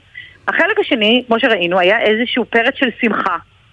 עכשיו, הפרץ של השמחה הזה, לא, הם לא היו עדים בהתחלה לתמונות המז, המזעזעות, אני חושבת שגם אנחנו, רובנו, לא, היו, לא היינו חשופים, מי שלא ברשת כמעט ולא ראה את התמונות המזעזעות, בטח לא בהתחלה. הבנו שקרה משהו נורא, אבל לא ראינו את התמונות. הם בעיקר שמחו, אני חושבת שיש את, גם ברחוב הפלסטיני וגם ברחוב הערבי איזושהי שמחה כפולה. אחד חשבו שבאמת אה, חמאס הצליח לפרוט את המצור על עזה. העובדה שהוא הצליח להבקיע את גדר המערכת אה, בדרום, זה נתפס כמשהו מאוד מאוד חיובי. והדבר השני, לראות את ישראל מושפלת, ושארגון כביכול מתוך כל האויבים שלנו, הארגון הקטן ביותר, הצליח להטיל לנו כזאת אימה ולייצר כזאת, אה, כזה אירוע, אה, שאנחנו אומרים שזה האירוע הכי נורא שקרה לנו מאז השואה, מאז מלחמת העצמאות, אה, הם הרגישו לנו סוג של גאווה ושמחה, לעיד הייתי אומרת, יותר על ההשפלה, פחות על מראות ה... כלומר, שהתברר מראות הזוועה ומה הם עשו, אני כבר לא יכולה לומר לך שאת ראית גילויי שמחה, אז בעיקר, ניסית, הם בעיקר ניסו להכחיש, לחשוב שאנחנו משקרים, שהכל מומצא. שליש מצעירי מבויה. העולם חושבים שזה פייק. כן, כן, כן. המחשבה שבאסלאם עושים מעשים כאלה, הרוב המוחלט אה, לא, לא רוצה להאמין, לא רוצה לחשוב ש... אה, שכאלה מעשים קורים. ש... מעשים שהאסלאם אוסר איסור חמור. נכון. בטח ילדים, תינוקות, נשים, קרו שם כריתות ראשים, זה באמת, זה דברים שבאמת האחוז הכי קיצוני באסלאם עושה, ולכן אה, באמת מדינות שרוצות עוד לתמוך באסלאם הפוליטי ולתת אה, עזרה, מתנערות מזה ישר ומנסות אה, למצוא מיליון ואחת תירוצים אה, על, אה, על מה שקרה גם... שם, בנרטיבים. כן. גם ברחוב שם יש הבנה שחמאס זה דאעש והם עוד, עוד, עוד אזור, עוד מובלעת של דאעש? זאת אומרת, האזרחים לא, שחיים שם אין הבנה כזאת? לא. לא, בכלל לא. אנחנו בואו נעשה כזה סדר קצת לגבי אה, מעמדה של חמאס בתוך הרצועה. אנחנו צריכים לזכור ככה, כמה דברים למי שבאמת אה, תמיד שואל אה, אה, מה הם בחרו בהם, מה הם אה, רצו אותם וכן הלאה. אה, קודם כל צריך לזכור שהבחירות האחרונות אה, שהיו בה, אה, אצל הפלסטינים, בטח בעזה, לפני 17 שנה. ולכן רוב מוחלט של האוכלוסייה, לפחות 80% מהאוכלוסייה של עזה, הייתה בגילאי שנתיים עד עשר, פחות או יותר בתקופה הזאת. אף אחד מהם לא בחר בחמאס בבחירות שהיו אז, וגם היחידות אז... היחידות שהיו? כן, היחידות שהיו. גם אז הוא זכר ב-40% מהקולות, כלומר הוא לא הצליח להגיע לרוב מוחלט. סינואר בעצמו ניסו לעשות לו הפיכה בתוך התנועה אה, ב-2019 ולא הצליחו, ושתי, והתנועה הגדולה ביותר בתוך עזה הייתה, קראו לה ביטנן איש, אנחנו רוצים לחיות, שהתעסקה ביוקר המחיה, ופעמיים הם ניסו לעשות מעין הפגנות מאוד מאוד קשות בתוך מחנות הפליטים נגד חמאס, ונכשלו. כי האזרחים אה, חיים חיים קשים למרות המיליארדים, הביליונים שמוזרמים. שמגיעים לחמאס. אז, אז אני, אני יכולה לומר לך כזה דבר, את חמאס הם לא כל כך אוהבים. יש, לה, יש להם תומכים קשים בתוך הרצועה. הרוב האוכלוסייה לא תומכת חמאס. אסור לנו להבין מזה שהם תומכים רשות פלסטינית, כי התשובה היא בראייתם שהרשות לא פחות אחראית למצבם אה, בעזה אה, מחמאס, היא נתפסת מוש... אה, לגמרי מושחתת ורעה ובזויה ועבאס נחשב לבוגד. אבל יחד עם זה, וזה כן צריכים לעשות הבדלה, למרות שהם לא אוהבים את חמאס, הם חושבים שחמאס הטיל עליהם את הדבר המטורף שרואים עכשיו, ושהם נמצאים במנהרות והם מקבלים את הטילים בעזה עילית. והם רעבים והמנהיגים של חמאס שבעים, והכל נכון. אבל רוב מוחלט באוכלוסייה הפלסטינית, כולל האוכלוסייה בעזה, אה, מאמינה אה, שהפתרון היחידי לכיבוש אה, זה אה, מאבק אלים. זאת אומרת, האידיאולוגיה החמאסית היא, היא בהחלט שולטת. ושאיפה להסדר. אז את זה, זה לא קיים, אני חייבת לומר. הם רוצים הפסקות אש, הם רוצים הודנות, למרות אבל ש, לעולם ש, הם לא מוכנים ש, לקבל ש, את, את הכיבוש. למרות שאם מסתכלים על הסקרים של, של, של המחוז... שקטי, חליל שקטי? חליל שקטי? של כן, כן. כן. אז, אוקיי. אז רואים שדווקא בעזה השאיפה להסדר גדולה יותר מאשר בגדה. תראי, הם במצב כל כך קשה, אנחנו מדברים על, המ- על המלחמה עכשיו, היה להם באמת אין ספור מבצעים, אה, הרס על הרס, מתים על מתים, הם בעיקר רוצים כרגע אוויר לנשום, אני חושבת. זה לא מאהבת ישראל, או מחוסר תמיכה בהתנגדות האלימה לכיבוש הישראלי. הצרחות בעזה היו לחיזבאללה, תתערב, תיכנס, תכה בהם. אה, והם מאוד מיואשים מהעובדה שבאמת אף אחד בסופו של יום לא ממש ניצב לצידם ועוזר כפי כן. שהם היו רוצים לראות את העזרה. אנחנו לא רואים אינתיפאדה גדולה שיוצאת מהגדה, אנחנו לא רואים את הירדנים צווחים על הגדרות אה, בצד המזרחי, ואנחנו לא רואים גם את נסראללה חוצה את אותן מדרגות של הסלמה שהוא מחויב אליהן, והם אה, הם, אה, לכן הם מאוד מאוד מיואשים, והם באמת היו מעוניינים בהפסקות אש ובהפוגות ארוכות. אבל לומר לך מפה שהם רוצים הסדרה ורוצים איזשהו סוג של פשרה מדינית מול ישראל, זה עוד רחוק. לצערי, את הבשורה הזאת אני עוד לא יכולה, כן, את הבשורה הזאת אני לא יכולה להביא. דוקטור אורית פרלוב, תודה רבה, החכמנו, למדנו משהו.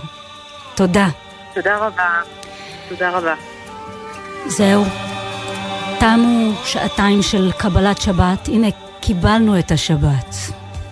רבות עיניך עצומות, תקשיב עמוק אל תוך חייך, על גבעתך אפורה, עוד את מסך הערפל, יחף תפסע ומאחורה, על הדשאים ומעליך, ירחפו בנדות היום, אתה לפי מעוף יפה. שבת שלום, את התוכנית הזו ערך ערן גולני, הפיקה שירה אפרת, הטכנאים הם בן שני ושקד וולפין, ואני אומר להם תודה, שתהיה לכם שבת נעימה, הלוואי, אמן, ירד אינשאללה.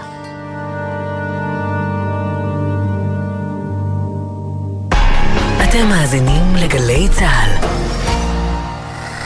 מפה הבנו שכבר לא יהיה את הבר מצווה בבית כנסת. הגענו לירושלים לפה, קיבלו אותי בשירים, בריקודים, אה. הפתעה מטורפת. ישראל היפה במלחמה. ניידת השידור שלנו בחתונה בבסיס בצפון הארץ. זה היה, אוקיי, אין חתונה, וכשהגיע המצב שאפשר לקיים חתונה, התמיכה של הצוות, של המטבח, של כל מי שפה, ראיתי כמה זה עושה להם גם טוב, כמה זה מרים אותם. עושים משהו גדול דווקא עכשיו. ואחרי זה גם קראתי בתורה, מה שמאוד רציתי. אדוני... ילד הבר מצווה שלא היה יכול להשלים את קריאת התורה, עושה את זה עכשיו באוזנינו. גלי צה"ל, פה איתכם, בכל מקום, בכל זמן. מיד אחרי החדשות, יולי רובינשטיין.